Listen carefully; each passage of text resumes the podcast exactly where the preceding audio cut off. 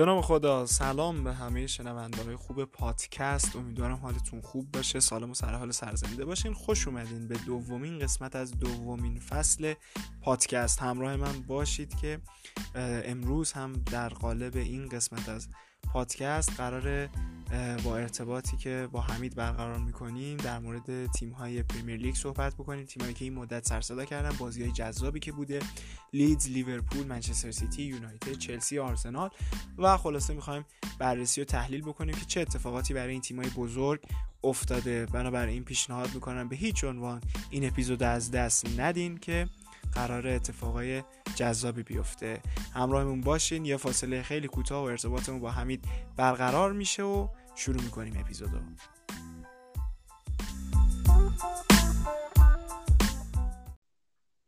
بعد از مدت های فراوان حمید اسکندری عزیز اینجا سلام حمید جان امیدوارم حالت خوب باشه.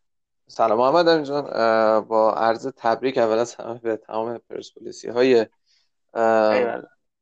پیج و بابت اینکه صعود کردن به مرحله نهایی اگه اشتباه نکنم به مرحله فینال. بله فینال. آره به همه پرسپولیسی ها تبریک میگم چون که به ایرانی تبریک گفتن اینجور موقع به نظر خیلی کلیشه قطعا هوادار استقلال خیلی هاشون دوست نداشتن که خب پرسپولیس به عنوان رقیب بره بالا همونطوری که مثلا مثلا منچستر یونایتد زمانی که جلوی بارسلونا بازی می‌کرد خب قطعا هوادار لیورپول انتظار نداشتن که منچستر یونایتد فرگوسن بتونه بارسلونا رو شیش تایی کنه و ارق ملی رو نگه داره با این اوصاف. به نظر من کاری که پرسپولیس انجام داد خیلی خوب. در کل چیزی که برانکو شروع کرد توی پرسپولیس هنوز آثارش مونده و این نشون میده که مربی فوتبال ایران رو نگه داشته و نه مدیریت و مدیریت پرسپولیس هیچ فرقی با استقلال نداره و اصلا کلا مدیریت فوتبال ایران مشکل داره.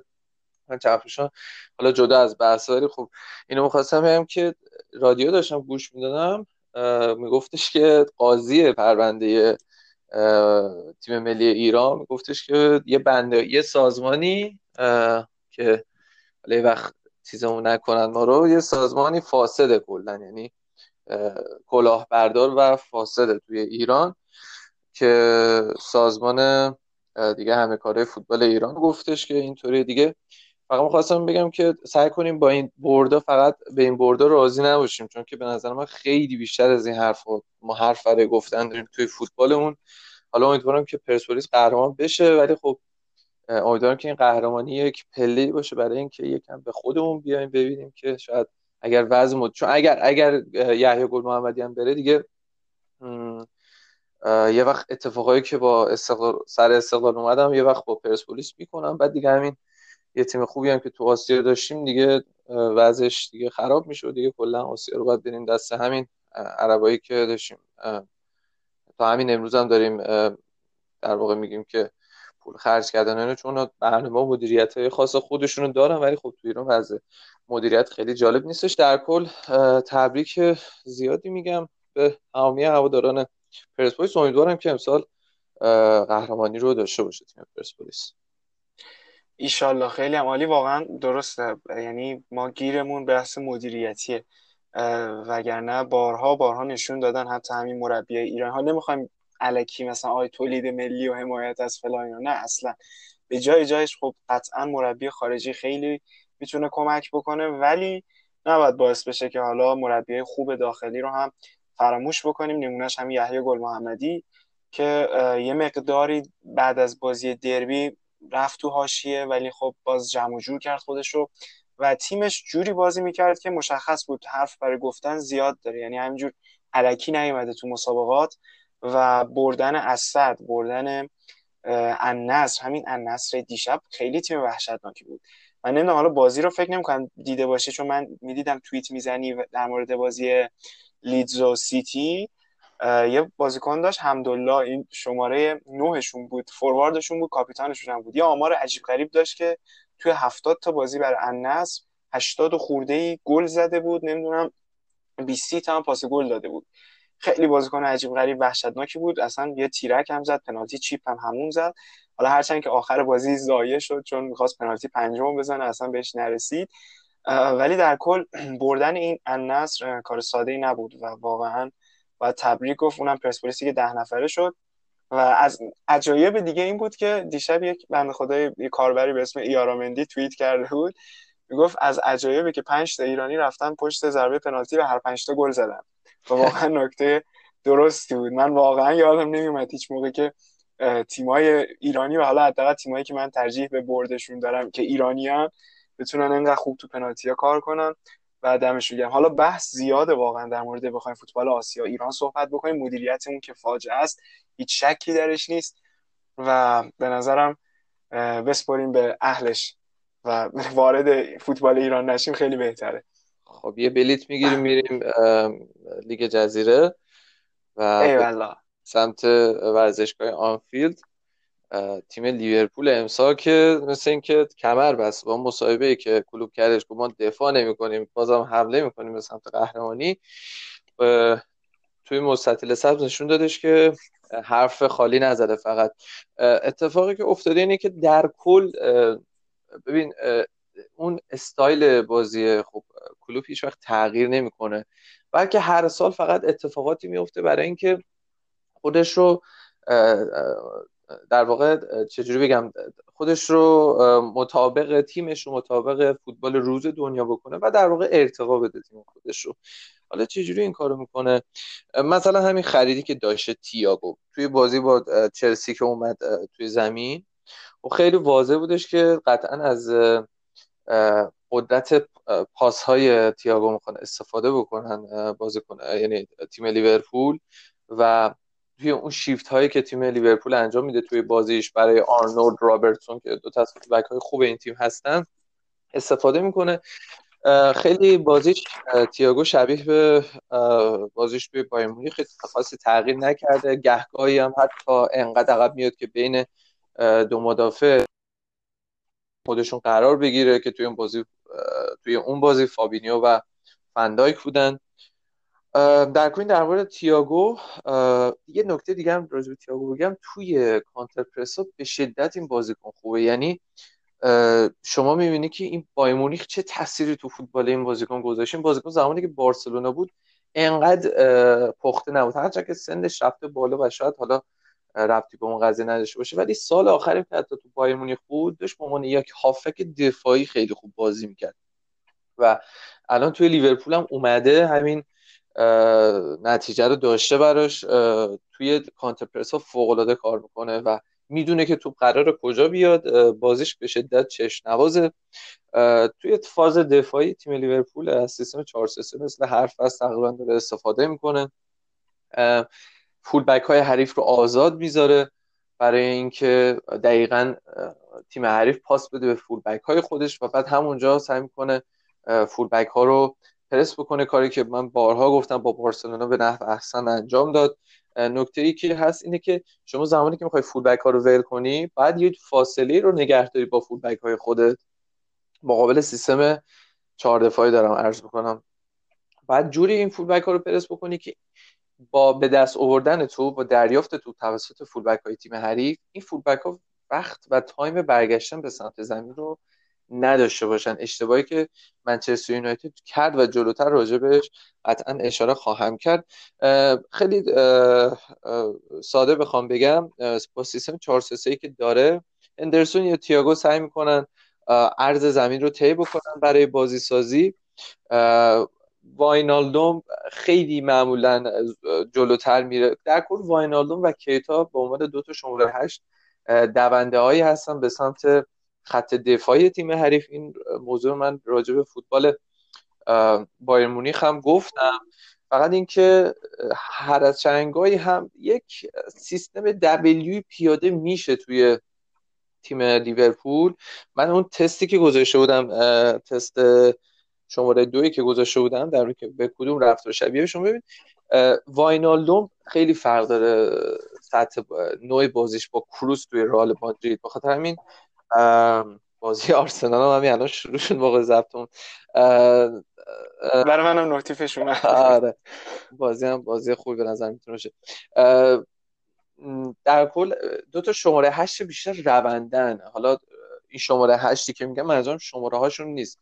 نبی کیتا هشت هست ولی واینالدوم هم به عنوان شماره پنج در نقش یک شماره هشت هجوم می‌بره به سمت دروازه در به خط حریف و در واقع اجازه میده که مانه فضای بیشتری داشته باشه چرا که با یورش به سمت در واقع full back و دفاع وسط اینها رو جمع می‌کنه. فضا برای مانه یا رابرتسون باز میشه.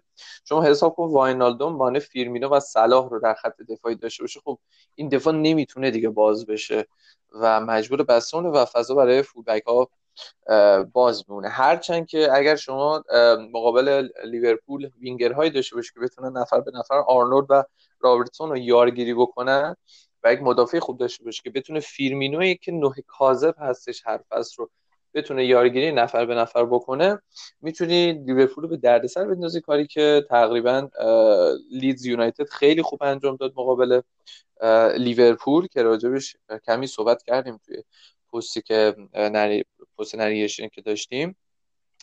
راجع به صلاح و آرنولد می‌خوام صحبت کنم در سمت راست. معمولا آرنولد توی بازی ها اگر صلاح استارت بزنه خب آرنولد میره جای صلاح می‌ایسته و منتظر توپایی هستش که براش جلو فرستاده بشه تا سانتر کنه. اما اگر این شرایط نباشه صلاح کنار زمین میمونه. آرنولد به عنوان در واقع بهتر بگیم یک overlap ی رو انجام میده و تقریبا میاد به سمت مرکز زمین که این وینگره رو با خودش بکشونه وینگر حریفی که داره دنبالش می‌کنه که راجبش صحبت کردیم. و فضا برای صلاحی باز میشه که توپ رو پشت به دروازه دریافت می‌کنه. اما به دلیل قدرت فیزیکی چقدر خوب بدن می‌ذاره این بازیکن به دلیل قدرت فیزیکی که داره و اون بدنایی که میندازه می‌تونه توپ رو حفظ کنه با پای چپش شیفت های خیلی خوبی رو انجام میده. یا کارهای ترکیبی کنه در همون سمت راست زمین. راجبه مانه و واینالدوم صحبت کردیم. مانه به عنوان شماره ده تیم میاد عقب و در واقع اگر بیاد عقب واینالدوم میره جلو. اگر بیاد به سمت فیرمینو به فیرمینو نزدیک بشه. واینالدوم یک یک حرکت اریب انجام میده به سمت نقطه کرنر تیم حریف. این باعث میشه که یک جابجایی به وجود بیاد. یعنی شما می‌تونی مانه و در واقع واینالدوم رو در نظر داشته باشی اینا رو در یک خط قرار بدی از سمت چپ به راست میشه مانه واینالدوم فیرمینو و صلاح اگر واینالدو و مانع رو در نظر بگیری با توجه به حرکاتش اینا رو می‌تونی جابجا کنی. یعنی توی یک بازی هم می‌تونی واینالدو رو جای مانع ببینی هم مانع رو جای واینالدو توی خط دفاعی حریف این موضوع رو دارم عرض می‌کنم. که این قضیه برقراره. مگر عقب تر از زمین واینالدوم یک کافکه و مانع یک وینگر سمت چپ. مهمترین کاری که مانه و واینالدو بعد انجام دادن با این حرکات ترکیبیشون همونطور که قبلا اشاره کردم ایجاد فضا برای رابرتسون هستش. که توی گلی که به آرسنال زده قضیه کاملا انقدر جمع کرده بودن دفاعی تیم آرسنال که رابرتسون عین هلو اومد توپو زد و وارد در واقع دروازه تیم تیم آرسنال کردش. که از اونورم آرنولد پاس داد. همون صحنه اگر شما ببینید همون نکته که من گفتم. یعنی آرنولدی که منتظر سانتر هاست زمانی که صلاح می‌زنه تو آرنولد میره جلو برای اینکه بتونه اون سانت رو انجام بده. خیلی به این قضیه دقت کنید به این کارهای دفعه بعدی که بازی لیورپول دیدیم به این حرکات ترکیبی صلاح و آرنولد دقت کنید. این نکته که راجع به صحبت کردم رو به خوبی می‌تونید ببینید. هدف اصلی تیم لیورپول در حمله کردن اینه که شیپ و در واقع ساختار تیم حریف رو تا حد امکان فشرده نگه داره. و به همین دلیل هم به راحتی بتونه از در واقع کانالهای کناری استفاده بکنه. از سانترهای خوبش که پاسورهای یعنی در واقع بهترین پاسورهای این تیم ها فول بک های این تیم هستن. دلیلش همینه. خیلی فرق زیادی نکرده. میگم تییاگو رو اوورده و می‌خواد که همون چیزها رو فقط ارتقا بده. یعنی اگر زمانی هندرسون بود حالا یک پاسور بهتری آورده که می‌تونه حتی خوبم دفاع بکنه مثل هندرسون مثل فابینیو. و دیگه لازم نیستش که حتما توپو بده به واینالدوم یا از فقط صرفا توپ های دقیق فندایک بخواد استفاده بکنه. شو دقت کن فندایک بخواد توپ بلند بفرسته. خب خیلی زمان بیشتر می‌بره تا اینکه تییاگو چرا که تییاگو یک خط جلوتر هستش و این مشکل رو تقریبا برای خودش برطرف کرده با این بازیکنی که خریده. این راجبه لیورپول تا اینجای این فصل فعلا خیلی خوب کار کرده و اگر نکته آماری چیزی راجبه لیورپول داری بگو که من بریم سراغ چلسی. حتما من به قول تو آره لیورپول امسال از همون اول که با اون مصاحبه یورگن کلوب شروع کردی اون یه جوری قرار در واقع تیمش رو چیده که اصلا دنبال این نیست که یعنی اصلا نشونه از سیر شدن نداره. تیم همچنان جنگنده است خیلی خوبم داره بازی می‌کنه. تقریبا همه تیما هم با قدرت شکست داده به غیر از لید در مقابل چلسی که خیلی راحت بردن. یعنی حالا درسته که کپار هم داشتن بازیکن لیورپول ولی خب به حال تیم نتونست کار خاصی بکنه چلسی جلوشون. آرسنال هم همینطور. یعنی آرسنالی که خیلی ها بهش امیدوار شده بودن انتظار داشتن که یعنی بیاد مثل فصل پیش بازی برگشت یا حتی سوپر جام بخواد ببره تیم لیورپول نتونست و بازم دو یک باختن. هرچند که گلی هم که زدن بازم فندایک یک سوتی داد اگه اشتباه نکنم.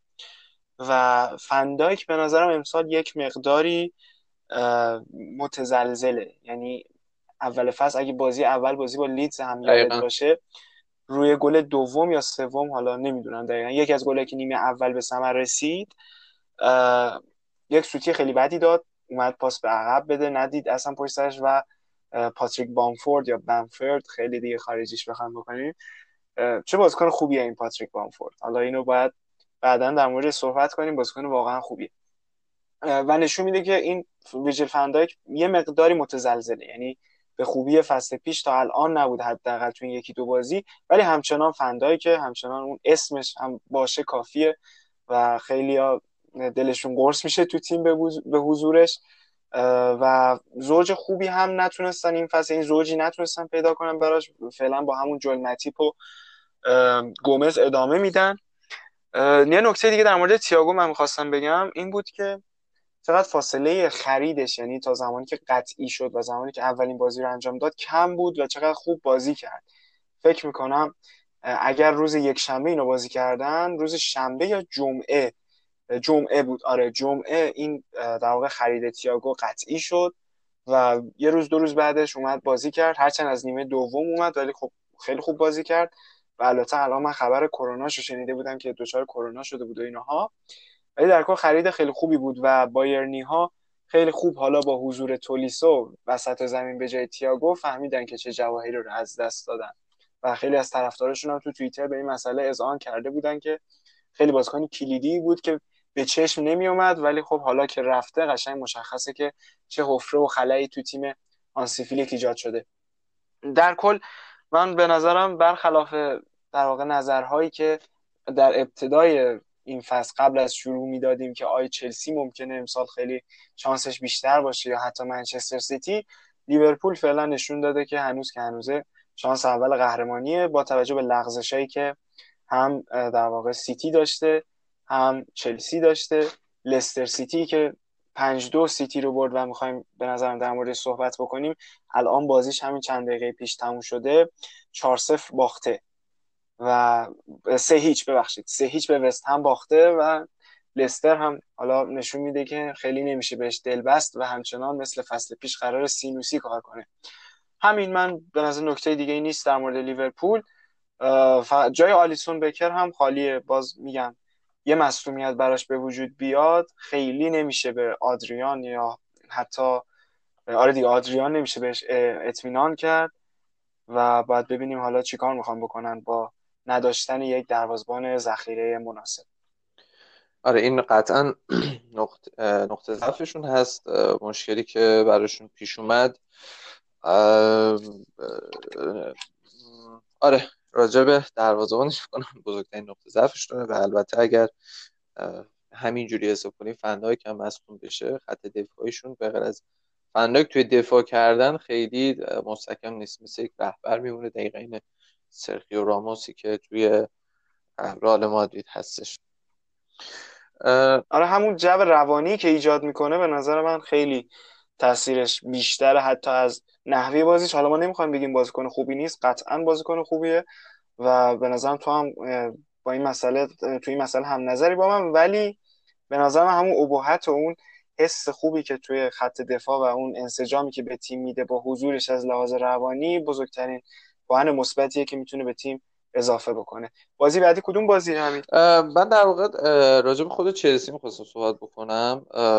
عالیه. در واقع بازی که لیورپول چلسی هم دیگه داشتن که چلسی نقاط ضعف رو نشون در زمانی که داشت خریدار انجام می‌داد من با خودم فکر کردم که خب هاورتس کجا می‌خواد بازی بده؟ چون خیلی می‌گفتن من با هر کی صحبت می‌کردم می‌گفتم که آقا مثلا الان خریدایی که کرده هاورتس و مثلا کجا می‌خواد بازی بده؟ هاورتس مهاجم نوکه همه جلو میگه. نه لورکوزن این هافک بازی می‌کنه مهاجم نیستش. در صورتی که کاملا واضح بودش که این بازیکن به مهاجم می‌خواد بازی بده و جلوی لیورپول هم به عنوان مهاجم بازیش داد. یعنی باز خود ورنر بیشتر وینگر بود. نه اینکه جاشون عوض نشه نه. جاشون عوض می‌شد. حالا به این قضیه اشاره می‌کنم که چرا ورنر؟ اصلا اول بسیم بریم سراغ ورنر که توی ضد حملات مقابل تیم هایی مثل لیورپول که فول بک هاشون رو بالا می‌کشن به شدت خوبه برای سرعتی که داره. می‌تونه توی ضد حملات از فضای پشت این فول بک ها استفاده بکنه. سرعتش فوق العاده است این بازیکن و از اون ور خود هاورتس زمانی که اصلا قبل این داستان اگه یاد باشه راجع به ژیرو که صحبت می‌کردیم گفتیم بازیکنی که توپ نگه داره پاسای lay off از اینجور بحثایی که کردیم. دقیقا هاورتس همین کارو می‌کنه. به علاوه اینکه خیلی بهتر از بقیه مهاجمای نوکی که داره بلد توپ رو نگه داره. در واقع این نگه داشتن توپ توسط هاورتس یکی از ویژگی های خوب این بازیکن هست. زمانی که لورکوزن بازی می‌کردم من اینو می‌دیدم. گفتم از بازیکنی خوشبال هر تیمی که بتونه گیرش بیاره این بازیکن رو. و بعد کانت راجع به کانت بخوایم صحبت بکنیم. اینه که من به نظرم من. خیلی وقت توی پستی که باید بازی داده بشه بازی داده نمیشه این بازیکن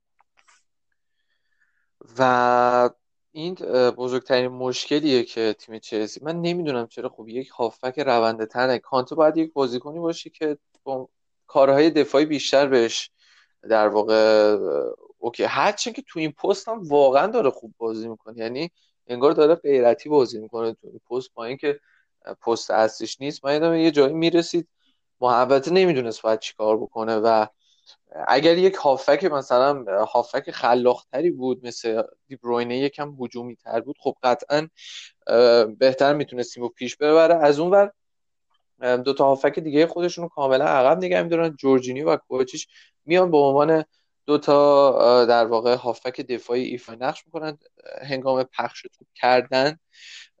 فاز دفاعی تیم چلسی می‌تونه بین 4 5 1 یا 4 4 2 باشه. این 4 4 2 که میگم به خاطر اینه که ورنر خیلی به عنوان وینگر ظاهر نمیشه. یعنی شما شاید بیشتر کواشیش و سایر هافک ها رو به عنوان وینگر ببینید مثلا ماونت به عنوان وینگر هم می‌تونه توی کارهای دفاعی شرکت کنه. اما ورنر کمی جلوتره. اینه اون 4 4 2 که یه موقع های لیورپول دو سال پیش انجام می‌داد فیرمینو و صلاح یک کم جلوتر بودن و مانه به عنوان وینگر چپ بهتر می‌تونست بازی کنه. میلنر میومد وینگر راست میشه توی چهار چهار دو یک همچین حالتی داره توی فاز دفاعیشون و اینکه تفاوتی که نسبت به سال قبل داشته اینه که وینگرهای کمتری داره. این به مشکل می‌خوره. قطعا تیم چلسی اگر نخواد یعنی سراغ وینگری بره یا نخواد به حال وینگری رو بیاره این به مشکل می‌خوره. چون که سه تا مهاجمی اینجوری داشته باشی مگر اینکه بخوای از یک سیستم 4 4 2 لوزی شکل استفاده بکنی خیلی خوب می‌تونه برات خوب باشه. ولی اگر بخوای وینگر استفاده بکنی ورنر خیلی وینگر نیست. ماونت می‌تونه با عنوان وینگر بازی کنه اما وسط زمین جایی هستش که ماونت پارسال درخشید و به نظرم این خریدایی که کرده جدا از اینکه خریدای خیلی خوبی از حالت اسمی. ولی وینگر می‌خواد. تیم چلسی وینگر می‌خواد. اگر می‌خواد موفق باشه باید وینگر داشته باشه. حالا من نمی‌دونم در ادامه چجوری می‌خواد کار بکنه با بازیکنایی که داره چه سیستمی می‌خواد بچینه شاید هنوز اول راه ولی خب اگر این کارو نکنه به مشکل می‌خوره میشه بارسلونای فصل پیش. همه چی داره وینگر ولی نداره که امسال winger ای OK تری باز داره خرید.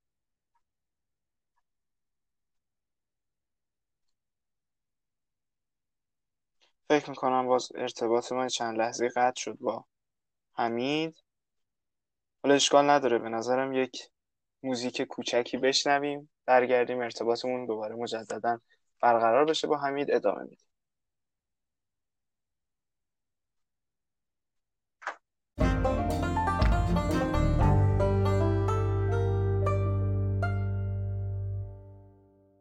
خب مجددا ارتباطمون برقرار شد. داشتی در مورد وینگرها می‌گفتی. حالا من یه چیزی قبلش قبل از اینکه ادامه بدی بگم چون بر خود من سوال شد.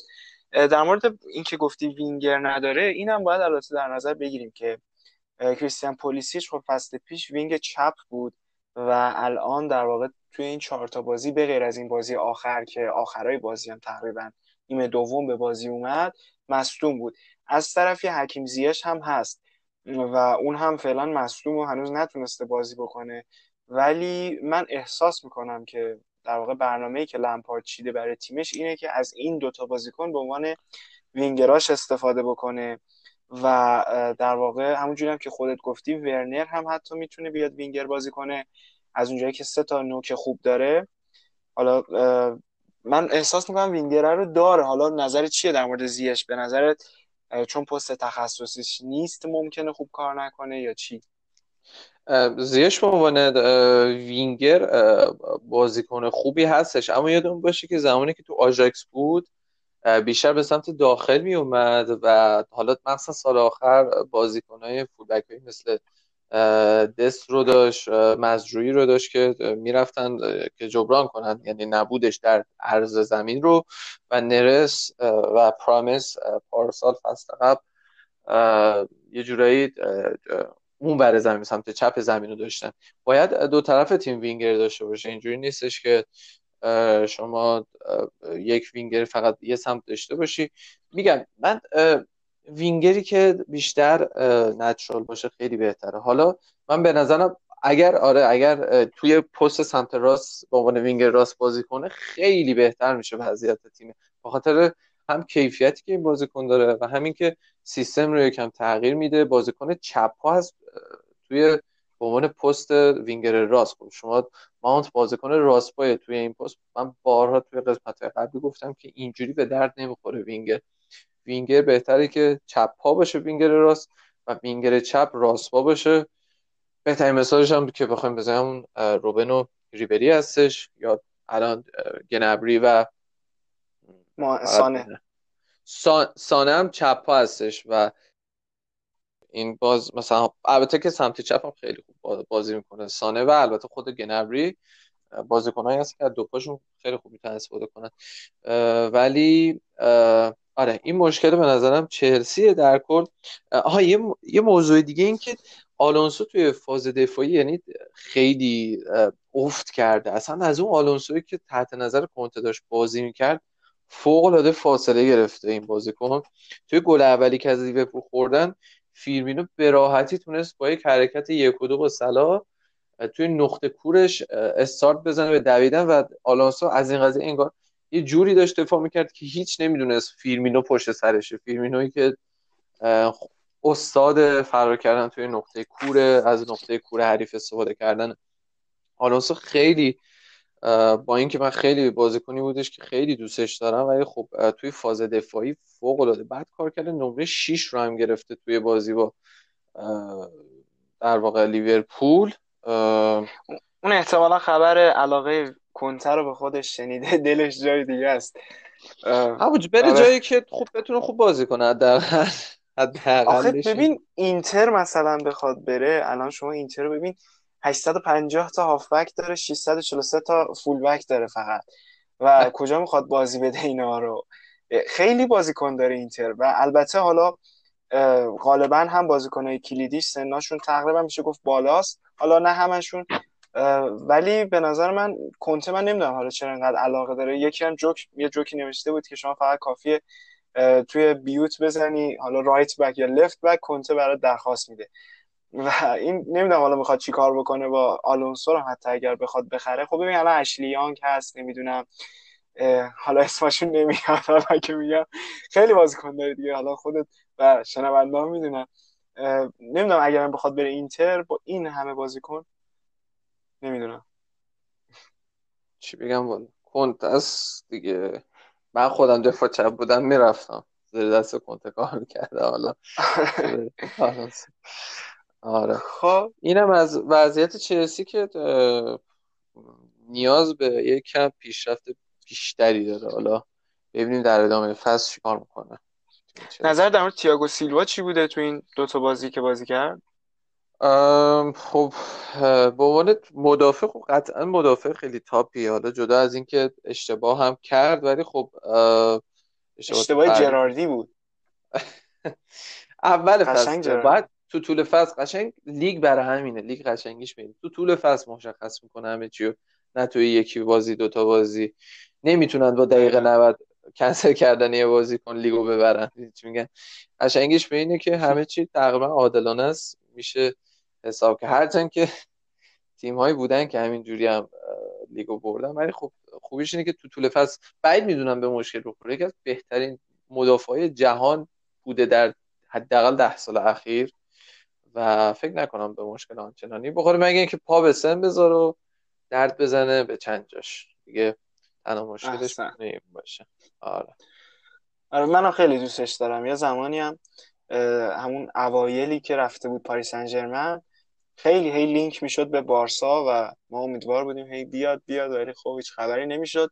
بازیکن خیلی خوبیه. تو اولین بازیش هم به عنوان کاپیتان انتخاب شد.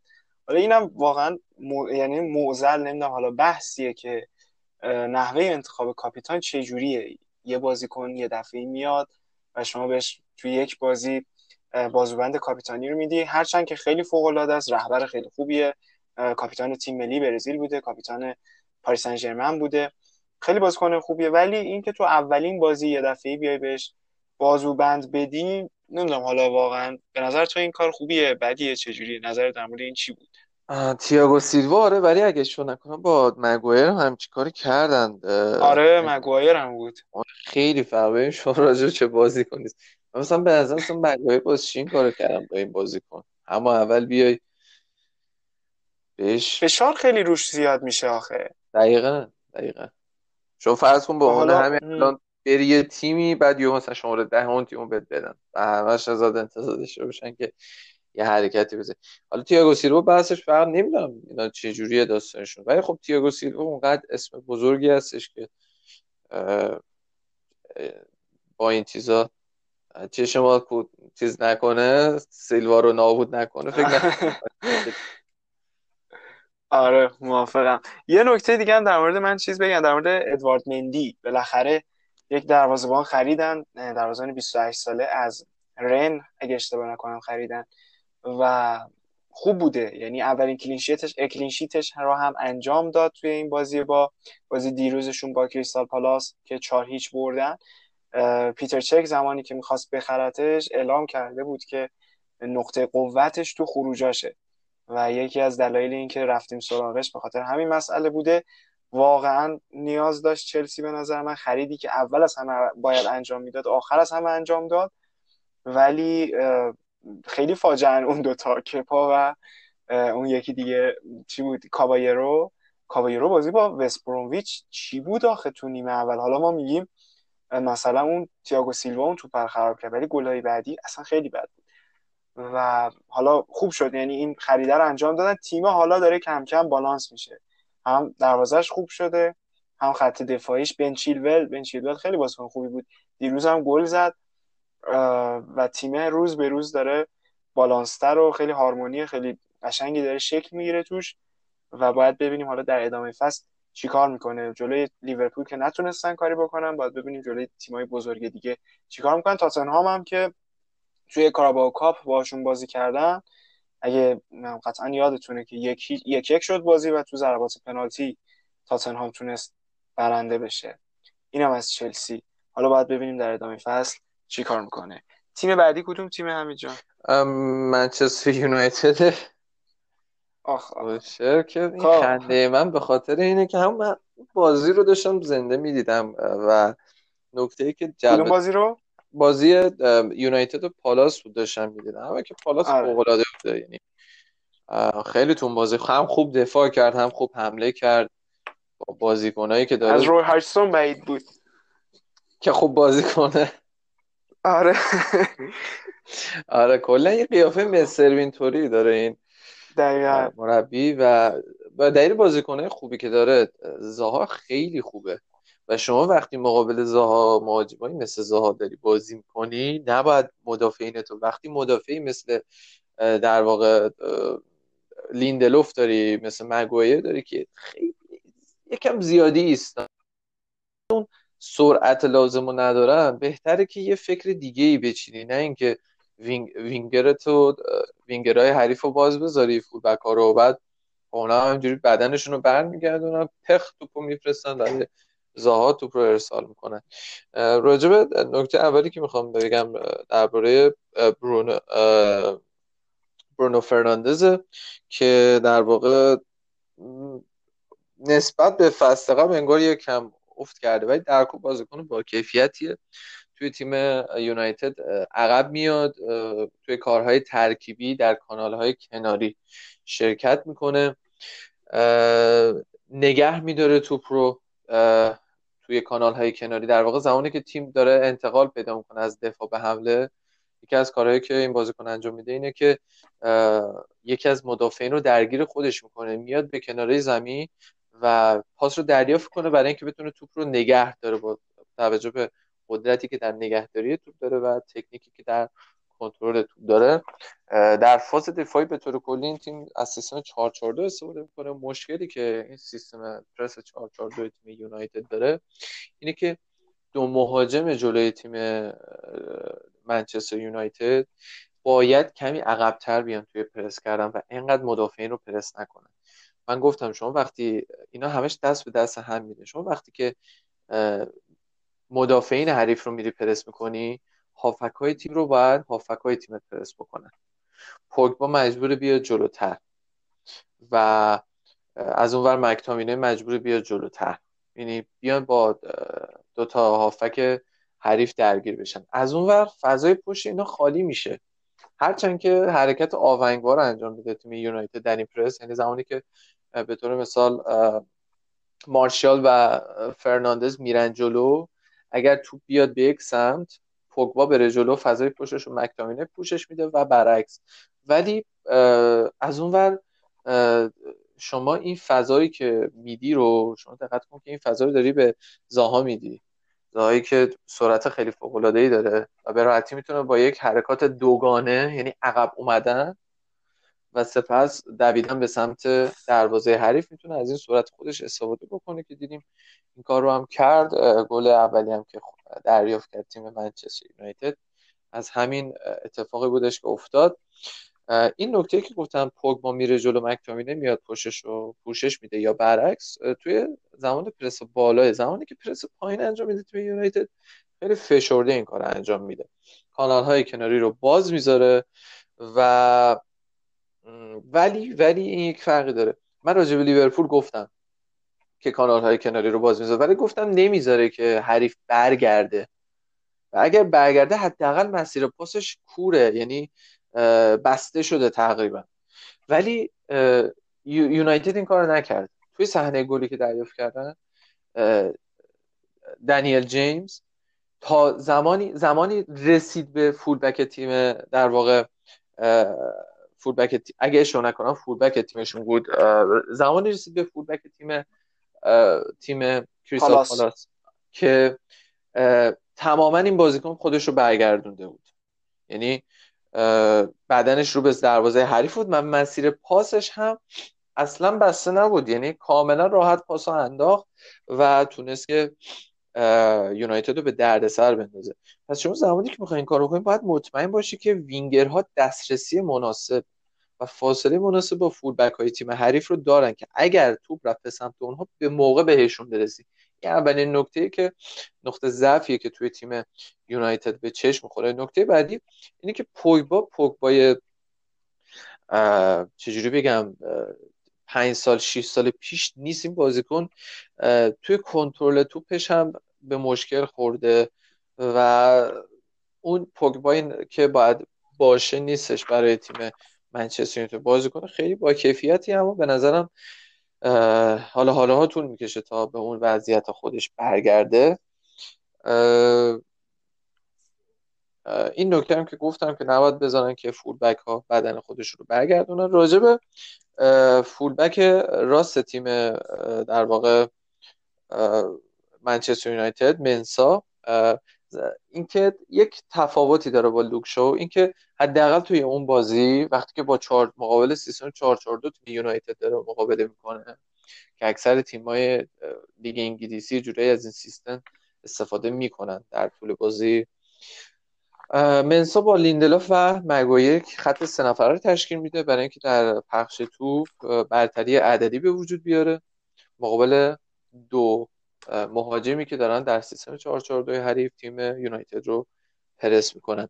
ولی از اون لوکشاو تقریبا انقدر جلو میره که با جیمز هم همسط میشه توی یک بازی. یعنی در یک خط ارزی قرار دارن این دو تا بازیکن و این نشون میده که عرض زمین رو جیمز و لوکشاو می‌خوام پوشش بدم منسو یکم عقبتر میمونه. چیزی شبیه به چیزی شبیه به واکر در سیتی که عقبتر کمی بازی می‌کنه برای اینکه برتری عددی داشته باشم بازی سازی بکنم من به نظرم حالا جلوتر راجع به این موضوع نظرم رو این رو skip بکنم بعدش میگم چی می‌خواستم بگم راجع مک‌تامینی و پوگبا بگم که یه نکته مثبتی که داره تیم یونایتد صحنه هایی من دیدم که مک‌تامینی و پوگبا هر دوتاشون به سمت دروازه حریف یورش میبردن به سمت خط دفاعی حریف یورش میبردن. و اونجا بودش که کریستال پالاس نمی‌دونست چیکار کنه. چون این رو بنا گذاشته شد که خب okay داره از سیستم 4 2 3 1 یا 4 4 2 استفاده می‌کنه تیم یونایتد.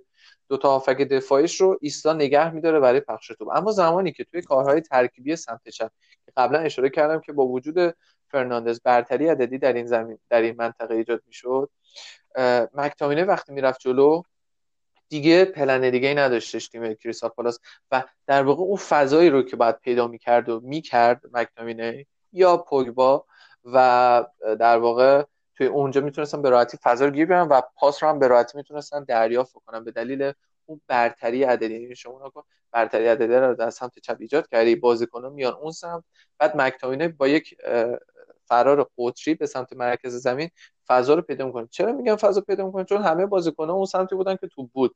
اون سمتی که لوک شاو بود اون سمتی که در واقع رشفورد و فرناندز بود. این نکته مثبتی بود راجع به تیم یونایتد. یعنی این کار رو اگر ادامه بده خیلی بهتره. من به نظرم هافبک های روندتر پوگبا نزدیکتر به دروازه یا پوگبایی که خیلی نزدیکتر باشه توی half space ها مکتامینه باشه خیلی بهتره. این بهتره که اسیس با سه هافک از این به بعد بازی بکنه و حالا نمی‌دونم یه جوری باشه که خود فرناندز هم جزء همین هافک ها باشه که یورش می‌بره به سمت خط تعریف نه اینکه کاملا اونجا باشه. این خیلی فرق زمانی که شما یورش می‌بری به سمت خط دفاع یا اونجا قرار داری توی یک صحنه. یه نکته بگم. وقتی که توپ از سمت چپ در واقع برتری اون برتری عددی به وجود میاد بلا فاصله با استفاده از بازیکنانی مثل فرناندز توپ رو شیف می‌کردن به سمت راست. به سمت راستی که جیمز تنها بود. چرا تنها بود؟ چون که منسا عقب مونده بود توی پخش توپ توی خیلی از صحنه و من به نظر بهتره که این قضیه برعکس بشه. اگر قرار برتری عددی باشه یه جوری باشه که اون سمتی که وقتی می‌خوای توپو شیف کنی حداقل دو تا بازیکن داشته باشی توی خط ارزیت توی کانال کناریت نه یه بازیکن چون یه بازیکن شاید بتونه فوقش یک بازیکن رو رد کنه. ولی اگر دو تا داشته باشی می‌تونی برتری عددی و کیفی به وجود بیاری توی اون شیفتی که انجام میدی. کاری که لیورپول خیلی خوب انجام میده کلاس درسی که لیورپول می‌ذاره برای سایر مربی ها کافیه به نظرم توی این موضوع. اینم درباره برتری عددی که داشتن. یه نکته دیگه این که توی برتری عددی گفتم فرناندز خیلی کمک می‌کنه. ها توی این شیفت ها فرناندز اگر در مرکز زمین باشه یعنی توپ در سمت چپ باشه ولی فرناندز در مرکز زمین باشه فرناندز با دوندگی خودش توی بفنس دوندگی و نفوذ به فضای پشت خط دفاعی یا خط هافبک تیم حریف اینها رو به عقب میکشونه و مسیر پاس رو باز می‌کنه برای شیفت. یعنی فرناندز الان دو تا نقش داره. یکی اینکه خودش توی اون برتری عددی نقشش باشه یا اگر مرکز زمینه با حرکت بدون توپ خودش مسیر پاس برای شیفت رو در واقع باز بکنه. به خصوص شیفت روی زمین. این نکاتی بودش که راجبه یونایتد وجود داره. حالا ببینیم در ادامه فصل آیا این اتفاق واقعا خواهد افتاد بهتر میشه وضعیتشون یا خیر؟ خیلی هم عالی. حالا من یه سری نکاتی رو بین صحبتات که می‌گفتی یادداشت کردم. یکی اینکه حالا بازی جلوی کریستال پاس بازی اول چقدر فاجعه بود لیندلوف. یعنی هر روی دو تا گل مقصر بود و به قول تو همون ایستا بودن بیش از حدش واقعا آزاردهنده است. و از اون ور هم هری مگوایری که واقعا قابل اطمینان نیست اونقدر.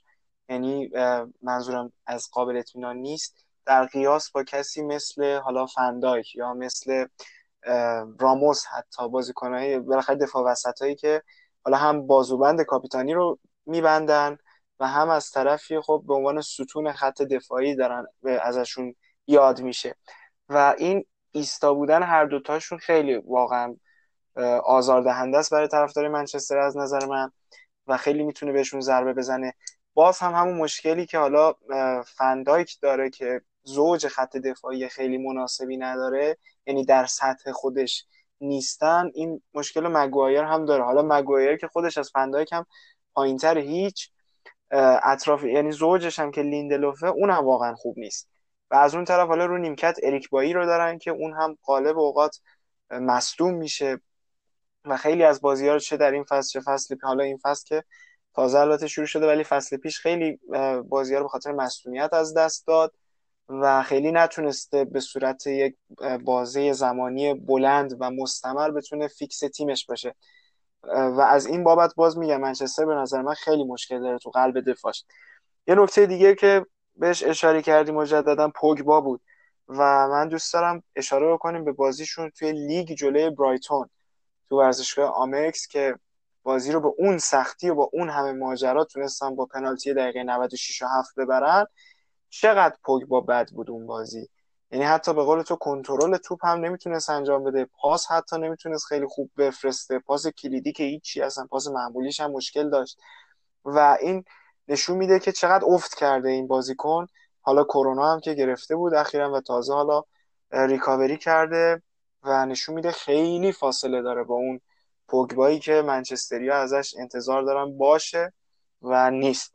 یه نکته دیگه هم خریدهای منچستر یونایتد یه مرحله از فتوشاپ رفت بالاتر و تقریبا قطعی شد خرید کاوانی.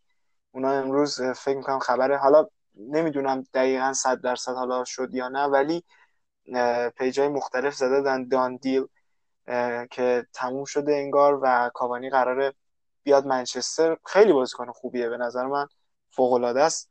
و همه می‌دونیم کاوانی با اون روحیه جنگندگیش حالا ممکنه یه مقدار سنش بالا رفته باشه و البته خیلی وقت هم هست که فوتبال بازی نکرده. به نظر من فکر می‌کنم از آره دیگه از کرونا به این ور بازی رسمی نداشته. اگه حالا تو چیزی مد نظرت یا یادت تو بازی بازی کرده باشه به من بگو چون تو چمپیونز لیگ که نبود اصلا جدا شده بود قراردادش تموم شده بود و حالا این ممکنه خودش یه چالشی باشه که چون دوران چیز هم گذشته دیگه آماده سازی پیش فصل و نمی‌دونم دورای بدنسازی و این داستانا همش گذشته. بنابراین ممکنه یه مقدار از لحاظ بدنی طول بکشه تا به اون فرم ایدئال خودش برسه. ولی خب کاوانیه دیگه. شما قطعا نوک حمله کاوانی رو داشته باشی بعد مارسیال مارسیال رو داشته باشی. نمی‌دونم چپ و راست رشفورد و گرینوود باشن. خیلی میشه گزینه‌های جذابتری باشه. عقبت هم اگه برونو فرناندز باشه که برونو فرناندز البته در اوج که به قول تو یه مقدار فاصله گرفته با فصل پیشش. از این بابت یه خرید خیلی خوب کردن. جیدون سانچو هم که از اول در واقع قرنطینه و قبلش حتی شایه هایی بود در واقع که قرار بیاد به منچستر. تو بازی دیشب دورتموند که چهار هیچ هم بردن اگه اشتباه نکنم چهار هیچ سه هیچ. جزو لیست نبود حتی توی لیست دعوت شده هم نبود و خیلی خب شایعه کرده بودن که این یه نشونه از اینه که احتمالا یه خبرایی هست و بالاخره می‌خوان یک به توافقی برسن سر جیدون سانچو.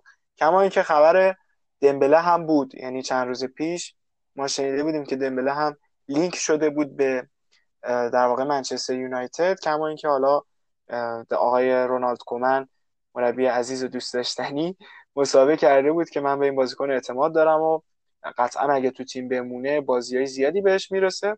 ولی حالا هنوز بازی مقدار اون تب اون ماجرای دمبله خوابید این چند روز و حالا باید ببینیم از آخر این سانچو داستانش با منچستر یونایتد یک فرجامی داره یا نه همچنان همینجوری میمونه و سانچو توی آلمان به فوتبالش ادامه میده.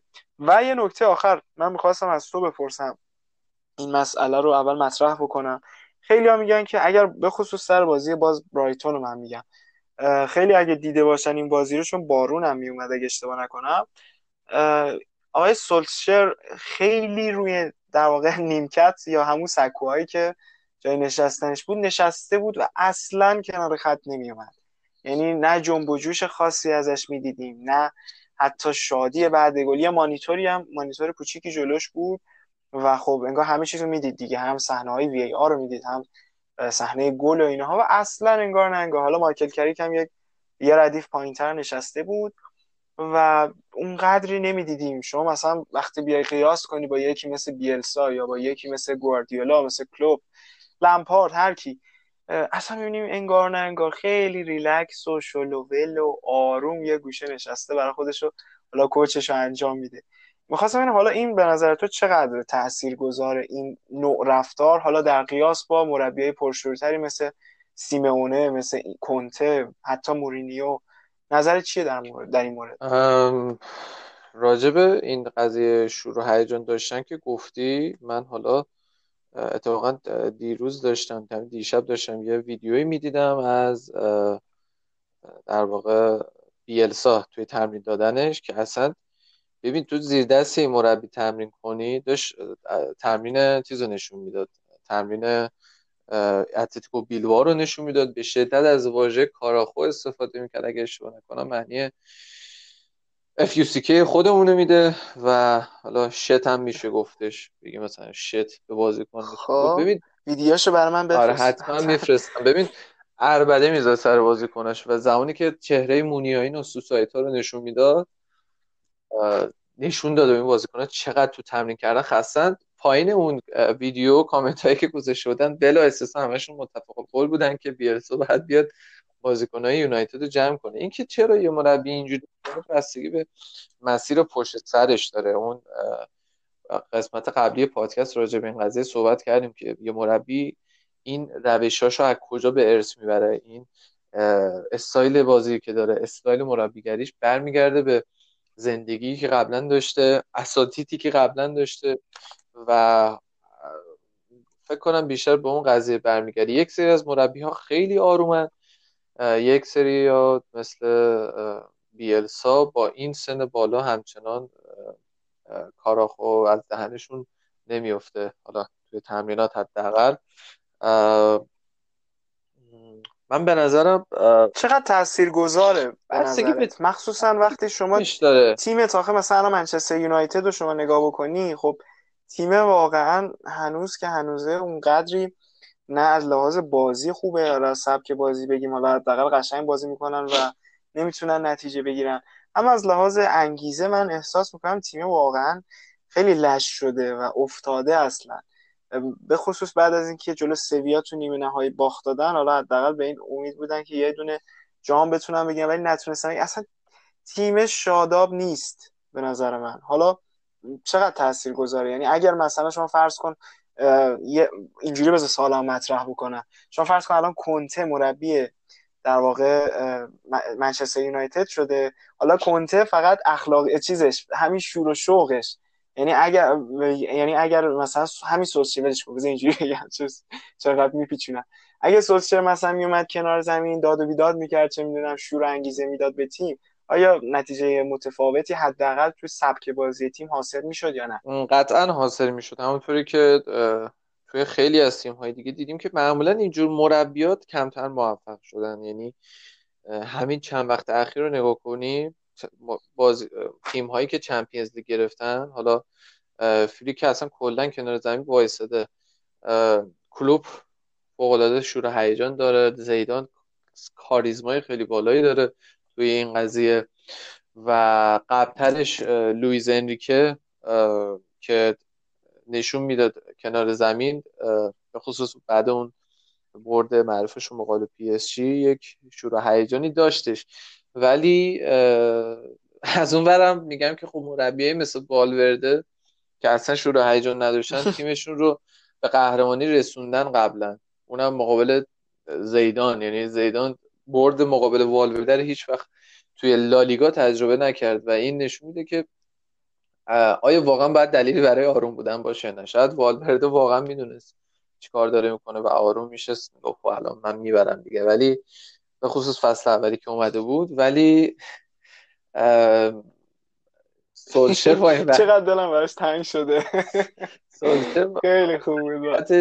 خب بهتر که حداقل یه برای حفظ ظاهرم که شده اونجوری نشینه و حالا بیاد و یه حرکتی بزنه. آره والورده در کل سلطان خیلی آروم بود در طول مربیگریش وی در مذهبی و کلا آروم بود. خیلی خوب بود واقعا. حالا باز ببین من یه چیز دیگه هم بگم. مثلا لیز انریکه که تو گفتی اگر حتی خودش هم نمی اومد اون اونزوه دستیارش باز خیلی آدم در واقع شرشوری بود. بالاخره می اومد جبران می‌کرد و اگر میشست. ولی الان مثلا روی چندین و چند بار تو بازی با برایتون دوربین رفت رو سولشه خودش که پا رو پا انداخته بود روی سکوها نشسته بود. مایکل کریک هم که دستیارش بود همینطور هم نشسته بود. من نمی‌دونم کنار زمین کی بود کی داشت کوچ می‌کرد اصلا کسی نبود. خب حداقل حالا اگه مثلا سولشر خودش هم نمیاد اگر یه مربی داشت که حالا دستیاری داشت در واقع که یه مقدار پرشورتر بود باز می‌تونست بیاد جبران کنه و کاور کنه این مسئله رو. ولی آره به قول تو مثال نقضش هم خود والورده است که با آرامش ولی حداقل کنار زمین بود. نمی‌رفت اون بالا بشینه راحت برای خودش یا حتی رو نیم کرد. این هم نکته ایه دیگه باید حد و حدود رو رعایت کنه دیگه. والورده اونجوریه. دیگه تو بیشتر از والورده. پا فراتر نذار از اون. آره. در مورد بیلسا هم که گفتی من یه مصاحبه یادم اومد از یکی از بازیکنهای لیدز تو همین چند هفته اخیر که می‌گفت تمرینات ما مثل یک پادگان نظامیه در واقع. ما اینجوری تمرین می‌کنیم. خیلی همه چی مقرراتی و سر نظم و اینجوری و حالا اون تجربه هم که تو الان به ما گفتی در مورد دوران حضورش تو بیلبائو قشنگ نشون میده که چقدر جدیه. و حالا بازی دیشب مثلا ببین همه میگن که این دوتا پپ گواردیولا و بیلسا چقدر خوبن. ولی اگه اول بازی رو اینا رو ببینی انقدر جدیه این بیلسا وقتی میره سمت گواردیولا. یک دست خیلی معمولی یک دو تا کلمه میگن و سری میره. حالا آخر بازی یه مقدار بیشتر با هم گرم می‌گیرن. ولی این جدیت عجیب غریبه.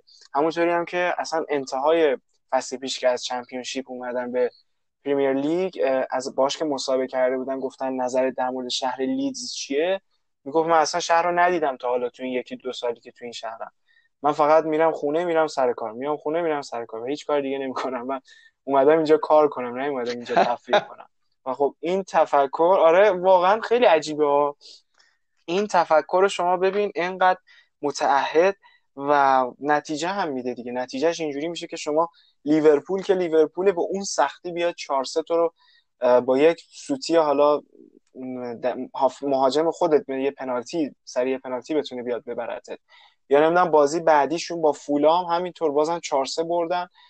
چرا بازی قشنگ و پرگلی بود؟ بازی بعدی با شفیلد که یکیش بردن اونم با اینکه با یه گل بردن ولی خیلی بازی دستشون بود. اگه حالا بازی رو دیدی یا رفقایی که دارن میشنون بازی رو دیدن یا نه. اون بازی هم جز بود که لیدز خیلی خوب سوار به بازی بود. از اون ورم خب شفیلد با اینکه بازی هم تو خونه شفیلد بود. تو لاک دفاعی فرو رفته بود ولی بازم انقدر اینا پاسکاری کردن انقدر چیز کردن که روی سانتر با پاتریک بنفورد باز هم تونستن به گل برسن. دیشب هم که منچستر سیتی رو متوقف کردن. و حالا من تا این همه در مورد لیدز گفتیم هم بگم یه چیزی که خیلی به چشمم اومد و قطعا خودتو هم موافقی باهاش. اونم این که اصرار وحشتناک بیلسا به بازیسازی از عقب. یعنی بازی اول جلوی لیورپول شما می‌دیدی اصلا امکان نداشت این مثلیر اگه اشتباه نکنم اسم دروازبانشون بخواد با وقتی ضربه دروازه است بخواد شوت کنه. همش پاس می‌داد پاس می‌داد پاس می‌داد. من یادم یه جا یه بار که توپو شوت کرد و پاس نداد به به دفاع وسطا بیلسا قشنگ داد زد یه داد انقدر حالا ورزشگاه خالی خوبیه ورزشگاه خالی همینه که حداقل این داد و بیدادا تا حدودی صداش می‌رسه به ما. خیلی بلند اصلا داد و بیداد کرد که اصلا چرا اینجوری زدی؟ دستش هم حالا روش هم برگردون و گفت از همون کلمه‌ای که تو گفتی حالا اسپانیاییش فکر کنم زیر لبش هم گفت. و این بازی سازی از عقب منو یاد مستند بارسلونا انداخت که, پپ، که ویکتور والدز هم تعریف می‌کرد پپ گواردیولا به من گفته بود تو حق نداری موقع چیز توپو شوت کنی موقع ضربه دروازه باید پاس بدی به پویول یا پیکه. و این به نظرم باز همون بحثی که خودت گفتی که مربی از کجا به ارث می‌برن و تو اپیزود قبلی هم صحبتشو کردیم نشون میده که پپ گواردیولا از کی اینو به ارث برده. حالا خلاصه بحث در مورد لیدز خیلی زیاده تیم مورد علاقه و دوست داشتنی این فصل من. تیمی که این فصل به قدرت حمایتش می‌کنم و بازیاشو نگاه می‌کنم. امیدوارم که ادامه داشته باشه این روند خوبشون. آره. تیم بعدی اگه می‌خوایم صحبت کنیم آره. راجب بریم سراغ. آرسنال دوست داشتنی مایکل آرتتا هستش. آرسنالی که من بخوام به بازی مثلا با وستان بخوام مقایسه بکنم. خب با لیورپول خب دلیل اینکه لیورپول خب شرایطی ویژه‌ای داره. اما بعدا حالا بازی با وستام یک کم تیم پخته تری نشون داد نسبت به بازی با تیم لیورپول. توی بازی با تیم لیورپول ترکیب ژاکا النی و هکتور بیرین و نایز بومن چهار تا هافبک بودن. ویلیان به نظرم خرید جالبی نیستش. جلوتر میگم چرا توی فاز تدافعی لاکازت و اوبامیانگ سه مهاجم جلو و سه مدافعی هم که داشتن هولدینگ لویز و در واقع تیرنی بودن که به نظرم این سه مدافع وسط استفاده کردن خوب نیستش برای تیم آرسنال. توی بازی با لیورپول من می‌خوام صحبت کنم. زمانی که بالا بازی می‌کردن high press می‌کردن پرس از بالا انجام می‌داد تیم آرسنال.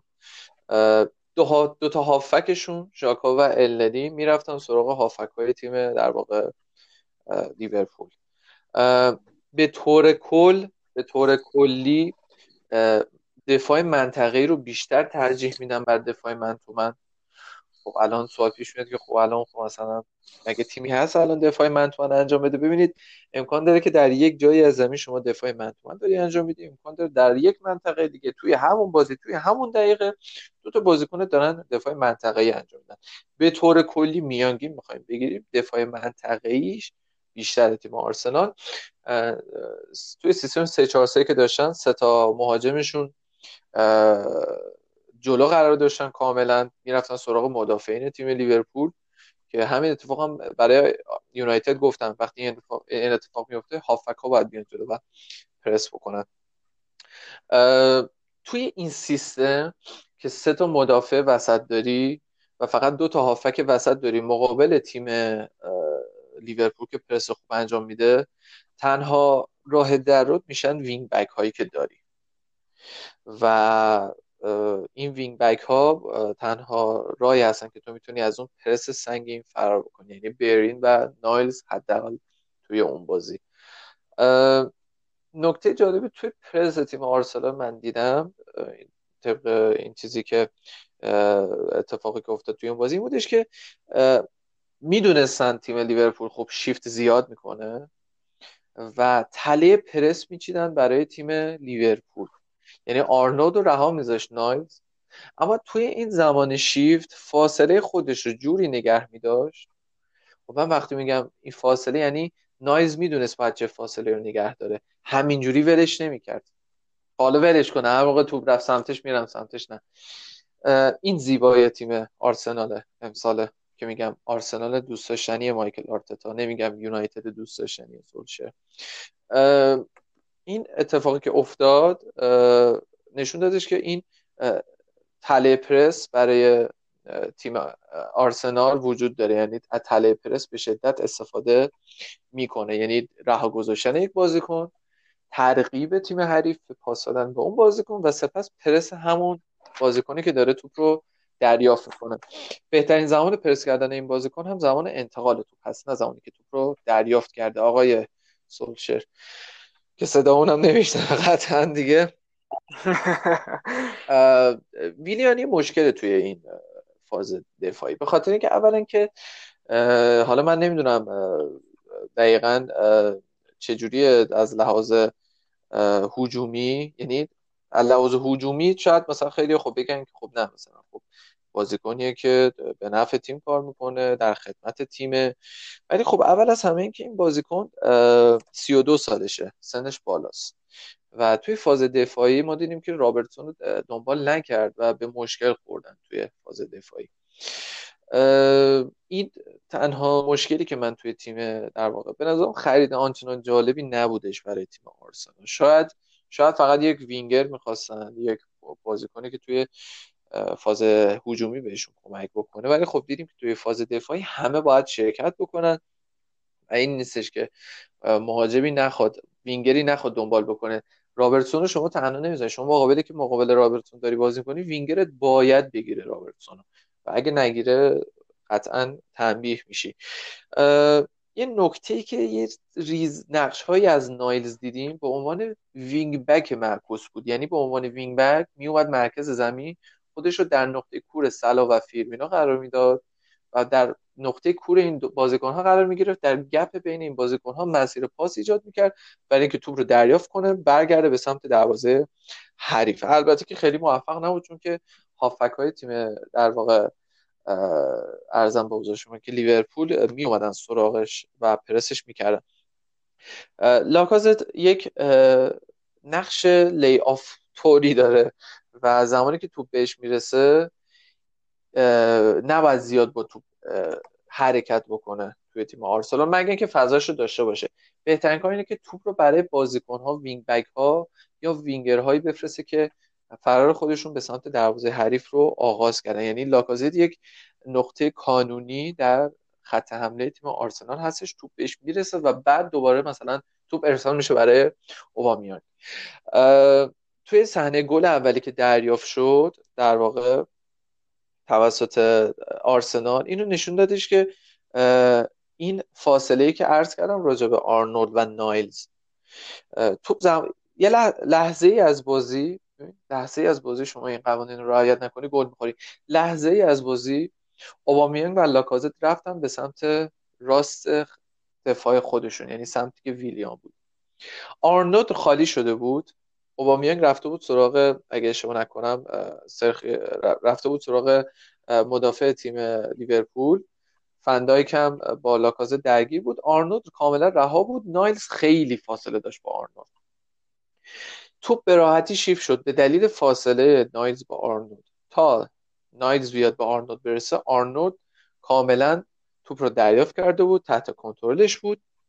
چون نایلز اومد و بعدش از اون ور صلاح رفت به سمت کناره زمین یک مدافع رو با خودش کشوند و فیرمینو هم از gap بین این مدافع که تیرنی باشه و داوید لویز استفاده کرد.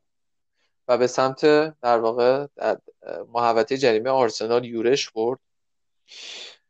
این جابجایی ها اینکه تیرنی اومد این ور لویز اومد به این سمت در صورتی که قبلش داشتن سمت مخالف داشتن دفاع می‌کردن این باعث شدش که یک مسیر پاسی باز بشه برای برای بازیکن تیم لیورپول. اگه اشتباه نکنم تو اون صحنه که آرسنال بازی داشت با لیورپول.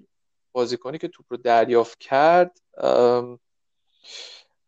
اگه یادم بیاد درست آره کیتا بود آره. کیتایی که من اول داستان گفتم به عنوان شماره هشت میره جلو. اونجا توپ رو دریافت کرد و کارهای ترکیبی رو انجام دادن و, و گل رو به ثمر رسوندن. آره کیتا با در واقع درگیری که ایجاد کرده بود با لوئیز لوئیز رو با خودش برد فیرمینو فضای بین لوئیز و هولدینگ استفاده کرد. حالا که این پاسه رو به کیتا داده بود. آرنولدی که کاملا میدان دید داشتش رو به دروازه حریف. این دقت کن اون تله پرسه اگه خوب انجام نشه اینجوری شما تنبیه میشی جلوی تیمی مقابل لیورپول. ولی از اون بازی آرسنال آستون کاملا بازی متفاوت بود. کولاشیناچ به عنوان یک هم دفاعی وسط و هم wing full back چپ ایفای نقش می‌کرد. این نکته اول مثبت. چرا؟ چون که اینجوری ساکا می‌تونست به عنوان اون wing back کاذب بیاد در فضای پشت خط که بازیکنان مثلا خب آستون نه بازیکنان وست هام. بازیکنان وست هام قرار بگیره. آره وست هام قرار بگیره و توی نقطه کور اینها پاس رو دریافت کنه. گل اولی که لاکازت به ثمر رسوند ژاکا داد به ساکا. ساکا کجا توپ رو دریافت کرد؟ نقطه کور هافک های تیم وستان بعد بلا فاصله خود ساکا برگشت توپ رو فرستاد برای اوبامیانگی که کاملا فرارش رو آغاز کرده بود به سمت در واقع دروازه حریف که اینو من قبلتر اشاره کردم. اوبامیانگ و ویلیان یک وینگر یا یک wing back لاکازت بعد براشون این توپا رو بفرسته. اما این بازی که اوضاع تغییر کرد. ساکا و ویلیان می اومدن جلو یعنی می اومدن به سمت مرکز زمین. توی نقطه کور قرار می گرفتن یک حرکت لوزی شکل رو انجام می‌دادن. معمولا سبایوس ویلیان لاکازت و ساکا. این الماس این شکل الماس شکل رو ایجاد می‌کردن. اگر توپ می‌رسید به ساکا یا ویلیان ویلیان و ساکا باید حرکت می‌کردن کمی به جلو و توپ رو به موقع میفرستادن برای بیرین یا اوبامیان. اگر این اتفاق نمیافتاد توپ می‌رسید به لاکازت. لاکازت بعد توپ رو میفرستاد برای ویلیان و ساکا که باز خود این دوتا سناریو جدا داشت. اگر توپ به لاکازت می‌رسید و پشتش به دروازه بود و ویلیان رو داشت که پاس بده پاس می‌داد به ویلیان ویلیان میفرستاد توپ رو برای بیرین. یا برعکس میفرستاد برای ساکا ساکا پاس می‌داد به اوبامیانگی که از صورت خودش استفاده کنه. اما اگر ساکا نفوذ می‌کرد لاکازت باید میومد بدن خودش رو برمیگردون و توپ رو با یک پاس لی آف میفرستاد برای ساکایی که فرار خودش رو ایجاد کرده بود. تو این وضعیت اوبامیان کجا بود؟ اوبامیان لب زمین بود لب خط زمین بود که در واقع این گپه رو ایجاد بکنه که ساکا بتونه از اون فاصله استفاده بکنه و فرار خودش رو انجام بده. این راجع به تیم آرسنال به نظرم جا برای پیشرفت خیلی زیاد داره. نقطه ضعفی که بودش همین اشتباهات فردی بیشتر بودن و البته اینکه بهتره که از این به بعد از کلاسیناچ استفاده بکنه برای اینکه بتونه به راحتی تغییر سیستم بده. اگه می‌خواد سه دفاعی باشه همش تو طول بازی سه دفاعی بازی نکنه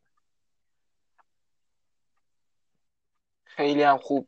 تیم آرسنال این فصل به قول تو واقعا تیم دوست داشتنیه با میکل آرتتا و نشون داده آرتتا که تو دوران برای مربیگری در واقع در دوران مربیگری حرفه coaching خودش حرف برای گفتن زیاد داره. یک fact ی هم اومده بود که از زمانی که آرتتا از منچستر سیتی رفته پپ گواردیولا و تیمش بیشتر از آرسنال شکست خوردن. و این نشون میده که چقدر نقش کلیدی داشته توی در واقع توی تیم coaching حالا منچستر سیتی.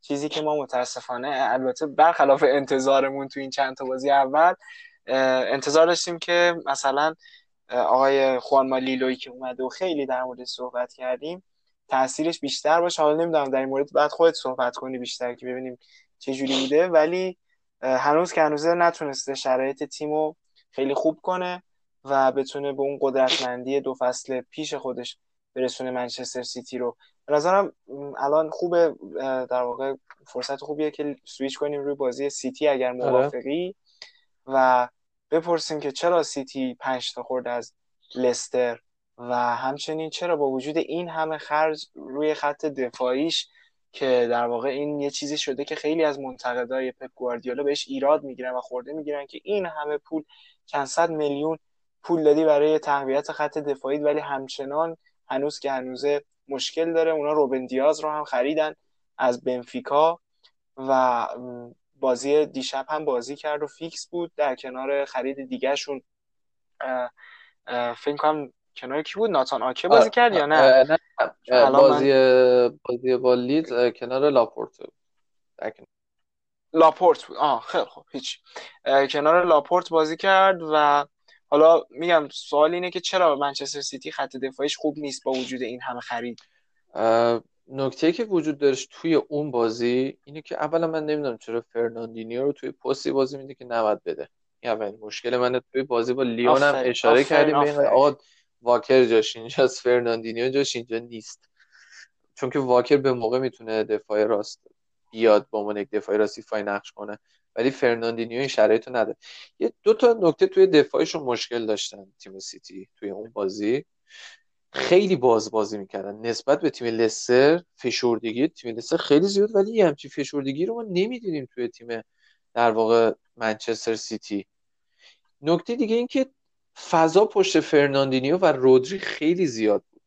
اصلا زمانی که فرناندینیو رودری رو بغلم بازی میده من واقعا دنیام تاریک میشه. میگم واسه این کارو می‌کنه؟ مثلا اینجوری می‌کنه. ولی خب چرا؟ اصلا من چقدر بدم میاد از این رودری؟ خیلی بازیکن بدیه. حالا ادامه بده من مندی به راحتی می‌تونست بیاد و نفوذ کنه به فضای پشت فرناندینیو بدون هیچ مشکلی. مدیسون هم به راحتی می‌تونست بیاد پشت فرناندینیو و رودری خیلی فضا می‌دادن. یعنی این نشون داده که اون double pivot ی که باید باشه نباید باشه. فرناندینیو رودری کنارم نمی‌تونن خوب باشن. انقدر باز بازی می‌کردن که هزاران بار بین فضای بین مندی و آکه استفاده کردن. و شما مقابل تیمی که واردی رو داره نباید. وقتی می‌دونی واردی بازیکنیه که به شدت از این عاشق این فضاهاست اصلا نباید بهش این فضا رو بدی. ولی منچستر سیتی این کارو کرد این فضاها رو داد. بین مندی و آکه خیلی فضا ایجاد می‌شد. اونم به خاطر اینکه مثلا مدیسون به عنوان یک شماره هشت می‌رفت خودش رو بین آکه و مندی قرار می‌داد. مندی حواسش این بودش که به fullback راست تیم لستر سیتی بود. این بک راست تیم لستر سیتی بودش که بگیرتش. در صورتی که شما وقتی اینجوری می‌بینید باید بهتره که wingback رو رها کنی و اون شماره هشتی که نفوذ کرده رو بگیری و این نظر این فاصله زیاد ایجاد بشه. طبق معمول سیتی وقتی فرناندینیو رو کشید بیرون اگه اشتباه نکنم فکر کنم تورس رو به جای فرناندینیو آورد توی اون بازی. واکر رفت جای فرناندینیو. همه چی شبیه به بازی با لیون شد.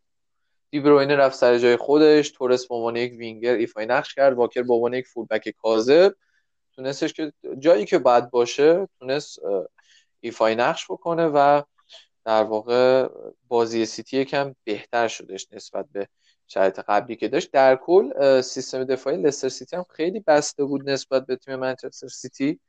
و یه نکته این که خیلی از فضای پشت فرناندینیو توی ضد حملات استفاده می‌کردن. توی انتقال از دفاع به حمله به شدت از این فضای استفاده می‌کردن که فضای مورد علاقه واردی. واردی به شدت آکه و گارسیا رو در واقع چیز می‌کرد درگیر خودش می‌کرد. این اتفاق باعث می‌شدش که اگه تلفظش اشتباه نکنم بازیکن لستر سیتی بارنز یا بارنت آره, آره، بارنز نه بارنز. بارنز از فضای پشت فرناندینیو و واکر استفاده می‌کرد. من گفتم فرناندینیو اگر می‌خواست هافک باشه که چیز زمانی که فرناندینیو میاد اینجا بازی میده واکر رو خیلی میفرسته جلو. اگه یادت باشه اون گلی که از لیون هم خوردن از همین سمت واکر بود توی همین سیستم. ولی از اون ور بله. می‌بینی که وقتی سیستم عادی خودش استفاده می‌کنه مثل سیستمی که دیشب استفاده کرده بود این در واقع از سمت واکر نمی‌تونن به راحتی حمله کنن. اونم تیم مثل رئال مادرید که از سمت چپش خیلی خوب حمله می‌کرد تیم رئال مادرید. آخه اصلا مجبور شد بره سمت کانسلو استفاده کنه که در واقع دفاع چپ نبود. دفاع چپ در واقع طبیعی ذاتی نبودش. یک دفاع راست بودش که با دفاع. پس این نشون میده که این سیستم اشتباهه. حالا این قضیه که گفتی خوامالیلو با اومدنش چرا تغییری ایجاد باید نتیجه می‌گرفته؟ خوامالیلو مربی نیستش که به دنبال نتیجه باشه. بیشتر این مربی دیدن و ایده رو توی زمین پیاده می‌کنن. برای پیشرفت فوتبال دارن تلاش می‌کنن و نه برای گرفتن نتیجه. و یه جورایی بیلسا خوامالیلو خود پپ گواردیولا هرچند که پپ گواردیولا برای گرفتن نتیجه خریدهای خیلی زیادی داشته. ولی اگر اگر از اون سیستم همیشگی خودش استفاده بکنه به نظرم اصلا مشکلی براش پیش نمیاد تیم منچستر سیتی. نیمه اول کاملا بازی دستش بود. نیمه دوم با لطفی که صدا و سیما داشتش ما نیمه دوم رو ندیدیم. هنوز من نتونستم نیمه دوم رو ببینم. ممنونم از من لینکش رو آره ممنون میشم. دیشب من آره, آره. دانلود کردم. بفرست ما نیمه هرچند که من صحنه‌ای از نیمه دوم رو دیدم توی بازی لید سیتی. بریم سراغ این بازی که راجب من نمی‌دونم اصلا از کدومشون شروع کنم رو از کلیش شروع کنم از اول از همه که چقدر حیف شد که توی این بازی پابلو هرناندز مصدوم بود. این اولین نکته بازیکن به شدت فوق العاده دوست داشتنی این بازیکن. پابلو هرناندز جلوی بازیکن لیدز رو میگی دیگه جلوی لیورپول فوق العاده بازی کرد یعنی آرنولد رو آسی کرده بود این بازیکن. من یه فلشبکی بزنم به اون بازی که گفتیم راجبه اصلا توی narration هم راجبه صحبت کردیم. میومد خودش رو بین فضای آرنولد و فندایک قرار می‌داد بخش آرنولد و گومز قرار می‌داد. اگه اشتباه نکنم فندایک و گومز داده تو بازی زوج دفاعی بودن. بعد خب اینا آرنولد نمی‌دونست. خب من اومد چیکار کنم؟ هریسون رو بگیرم یا پابلو هرناندز رو بگیرم؟ گومز میاد سراغ پابلو هرناندز نمیاد. چیکار کنم؟ پابلو هرناندز شبیه به شماره ده بود تو شبه شماره ده. توی سیستم پرس 4 4 کلیش کمی عقبتر بازی می‌کرد. یه نکته سیستم دیگه هم که توی اون بازی داشتن این بودش که این بازی سازی از عقب به کنار شما فرض کنید داری مقابل لیورپول بازی می‌کنی. بعد فیلیپس و دوتا مدافع تو داری؟ بقیه رو فرستادی جلو. پنج تا مهاجم داشت توی بازی با لیورپول. از پنج مهاجم داشت استفاده می‌کرد. تیم لیدز. و واقعا جرأت می‌خواد واقعا ب... که اتفاقا اون گلی که هریسون زد توپو دادم فیلیپس. فیلیپس به راحتی فرستاد توپ رو فضا داشت. هریسون هم یک راه رو ایجاد کرده بود که صحبت کردیم راجع به قضیه. راه رو خود بیلسا حالا اسپانیایی میگه ولی مترجمش از بهش میگه کوریدور. کوریدور یک حالت راه رو مانند میشه. اون فاصله رو که ایجاد می‌کنه وینگره اسمش کوریدوره. هریسون کوریدور رو ایجاد می‌کرد بارها از این شیفت ها استفاده کردن. برای هریسون برای وینگرهای تیم, تیم لیدز استفاده می‌کردن این رو و جوابم می‌داد. و توی کناری ترین نقطه زمین اینها توپ رو دریافت می‌کردن. و به نظرم خیلی جالب بودش که آرنولد توی نقطه کور, کور آرنولد اینها توپ رو دریافت می‌کردن. آرنولد نمی‌دونست که باید بدنش رو به چه سمتی قرار بده. برای اینکه بتونه هریسون رو در واقع متوقف کنه. دو تا شماره هشت داشت توی اون بازی تیم لیورپول تیم لیدز مقابل لیورپول. و یه نکته جالبی از راجع به لیدز این بعد بازیش حالا دیدی و بقیه دوستانی که می‌بینن. ببین زمانی که فیلیپس میره به سمت مثلا چپ مدافعین توپ رو می‌برن به سمت راست. بعد کمی جلو میره مدافع و بعد توپ رو میفرسته بلند یا برای وینگر یا برای بنفوردی که اون راه رو کوریدوره رو ایجاد کرده.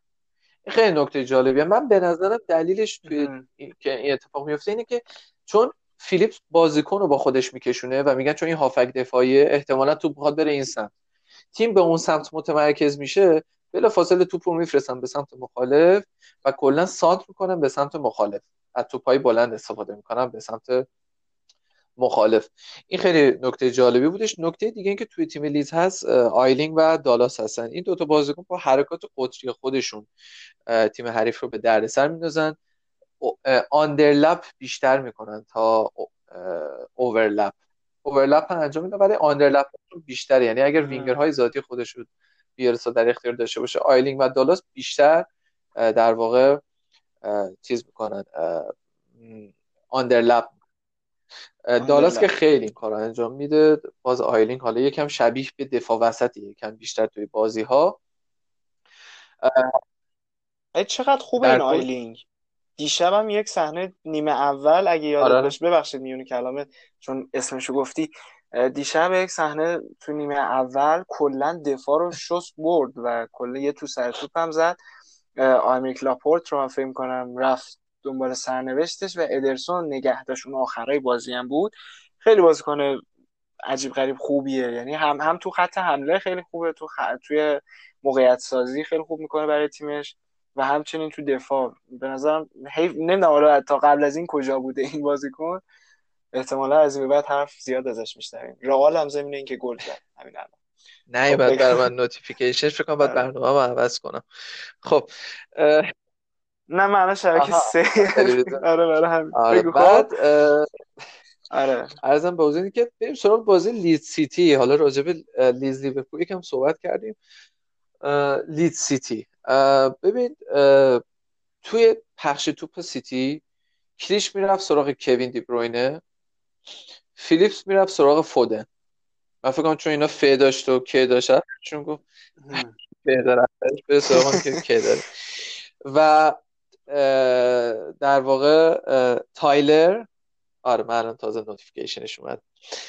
تایلر از خب. سایه پوششی خودش برای خونسا کردن رودری استفاده می‌کرد.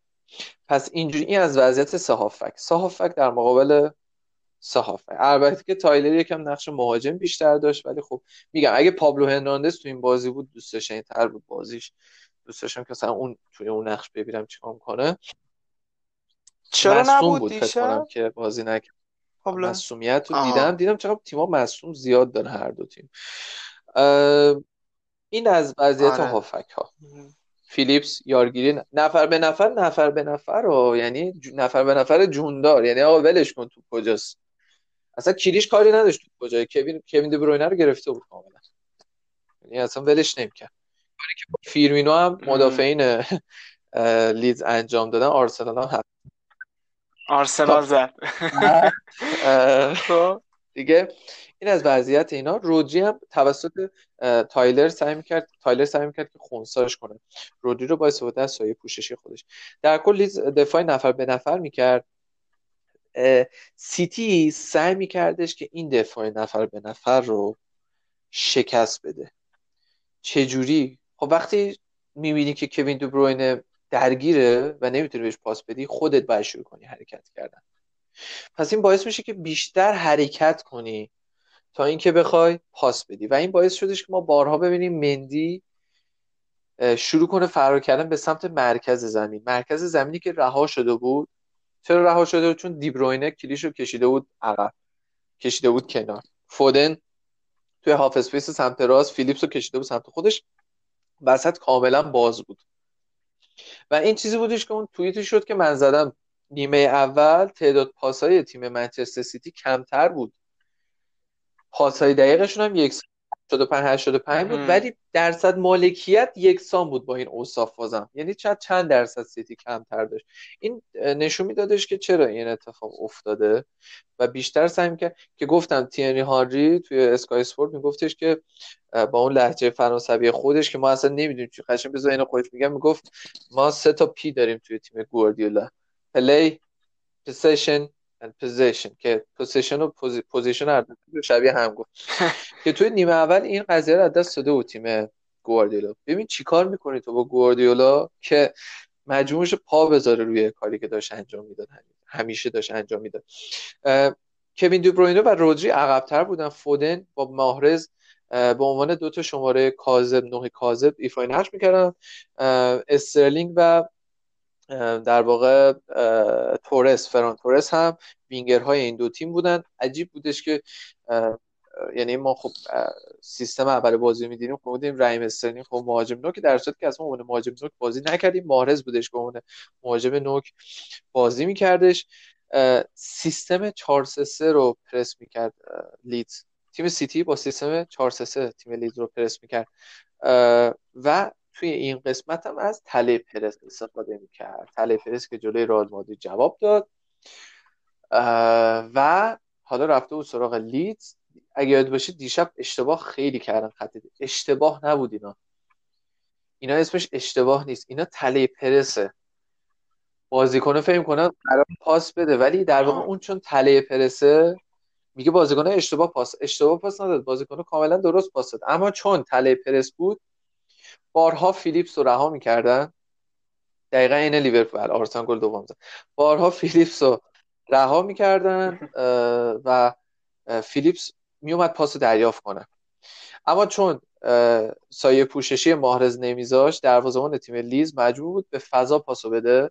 و همون فضا فضای تله پرسی بودش که کوین دوبروینه بارها چه از فضا استفاده کرد چه از نقطه کور فیلیپس میومد و توپ از فیلیپس می‌گرفت.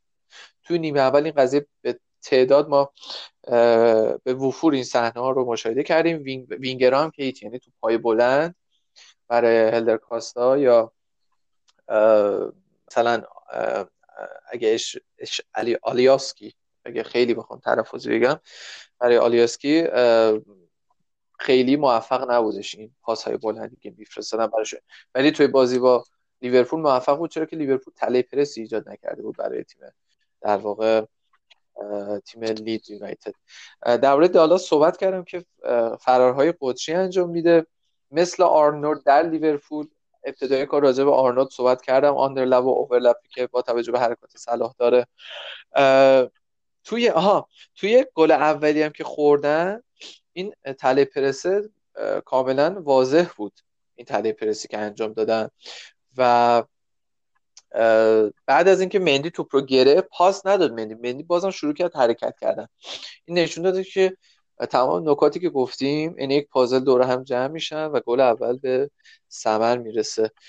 این راجب بازی لید سیتی بود و اینکه همین این راجب حداقل می‌تونم بگم نیمه اول تیم لید سیتی بود. در کل راجب لید صحبت کردم یه فلش بک هم به سعی کردم به لیورپول بزنم که یک ایده کلی از این تیم ما داشته باشیم. خیلی هم خوب. من فقط همین چیزی که می‌خواستم اضافه بکنم اول یه تیکش رو گفتم و بگم و دیگه فکر نمی‌کنم حرفی بمونه و اونم این که این رودری اصلا خوشم نمیاد ازش. یک حالت و استایل بوسکتسی داره ولی این کجا آن کجا. و احساس می‌کنم یعنی واقعا حالا با دوران اوجش اگه بخوایم مقایسه بکنیم نه الان بوسکتس هرچند که بازم به نظر من حتی همین الان بوسکتس هم از رودری بهتره. و جای تعجب داره که چرا فرناندینیو تو پست تخصصی خودش حالا که دوتا در واقع دفاع وسط خوبم خریده همچنان بهش بازی نمیده تو دفاع وسط یا اگرم بازی میده مثل بازی با لستر در کنار رودری می‌ذاره که اون فاجعه اون شکلی پیش بیاد و مشکلات برای تیمش به وجود بیاد. حالا من امیدوارم فقط چون اصلا این سبک و تفکر گواردیولا و بیلسا رو دوست دارم امیدوارم که این تیم خط دفاعیش محکم بشه. چون حیف فوتبال زیبا ارائه میده ولی نتیجه نگیره مقدار تلخه برای من. و همینطور هم لیدز یونایتد لیدز یونایتدی که هفته دیگه باید مقابل ولورهمپتون بازی بکنه. منچستر منچستر سیتی هم توی بازی فوق العاده جذاب قطعا باید به مصاف آرسنال بره آرسنالی که همونجوری هم که تا الان گفتیم notif اش برای ما می اومد فعلا دو هیچ از شفیلد جلوه. این شفیلد کریس وایلدر هم بنده خدا افتاده رو دور بدشانسی هی بازی ها رو داره باخ میده و نتونسته اونجوری که باید نتیجه بگیره. تیم خوبی داره انصافا ولی خب نشده. فعلا که تو سه تا بازیش امتیازی نگرفته بود. حالا این بازی هم که داره باخ میده و مشخص نیست که چی میشه در انتهای فصل. تیم جذابیه ولی یه نکته ای که در مورد شفیلد حالا چون اسم داره با آرسنال بازی می‌کنه و الان یادم اومد اگر تعجب بکنید چون اگر رفقا اون پادکستی که ما در مورد فصل پیش پرمیر لیگ گذاشتیم. از شفیلد خیلی تعریف کردیم تیم خیلی خوبی بود. ولی اینکه چی شده که حالا داره چهار تا بازی انجام میده و هر چهار تا رو باخ میده یکی از دلایلش شاید تغییر مربی این تیم باشه که در واقع نه سرمربی دستیار کریس وایلر عوض شده و یه مقدار تابستون آره ناآرامی رو داشتن توی این پیش فصلی که گذشت و احتمالا یکی از دلایل این نتایج ضعیفشون می‌تونه همون باشه. الان هم می‌بینیم که بله سه تا باخت داشتن حتی جلو استون ویلا باختن جلوی همتو باختن یکیش هم به لیدز باختن. الان هم که دو هیچ حتی یه گل هم نتونستن بزنن. حالا هفته آینده باید جلوی فولامی بازی کنن که اون فولام هم همچین وضع قشنگی نداره. اونا هم سه تا بازیشو باخته و حالا باید ببینیم کدوم یکیشون می‌تونن اولین امتیازشون رو تو این فصل بگیرن. اینم از این. فقط میمونه اورتون که تیم فوق العاده جذابی بوده این فصل. یه جورایی همه تعجب کردن از خوب بودن این تیم. تیم فوق العاده روون کارلو آنجلوتی که اومد بازیکن مورد علاقهش رو هم خرید. خامس رودریگز خامس رودریگز رو به تیمش اضافه کرد. دو کره رو خرید که وسط زمین فوق العاده بازی می‌کنه برای تیمش. و تیم خیلی یه دستی شده اگر موافق باشی با من. این دومینیک کالورت لوین هم داره همینجور فرت و فرت گل می‌زنه. الان با 6 تا گل صدر جدول گلزناست. از اون طرف هم از لحاظ پاسکاری هم این تیم خیلی آمار خوبی داشته. مثلا مایکل کین الان با 323 تا پاس بیشتر یعنی بیشترین پاس رو تو این چهار تا بازی داده. و کلا تیم خیلی جذابیه به نظر من. دیروز هم بازیشون رو بردن جلوی برایتون. 4 5 تا به برایتون زدن و این تیم حالا هفته بعد جلوی لیورپول که باید بازی بکنن عیارشون کاملا مشخص میشه. این آخر هفته هم که ما برمیگردیم به دوران دوست داشتنی FIFA day که می‌دونم همه خیلی دوست دارن. FIFA day خواهیم داشت و باز یکی دو هفته دیگه لیگ ها پیگیری میشه. باید ببینیم اون بازی اورتون و لیورپول دربی مرسی ساید چجوری میشه. الان اگر امشب هم لیورپول ببره بازیشو جلوی استون ویلا اگه اشتباه نکنم ساعت هفت بازی دارن بله.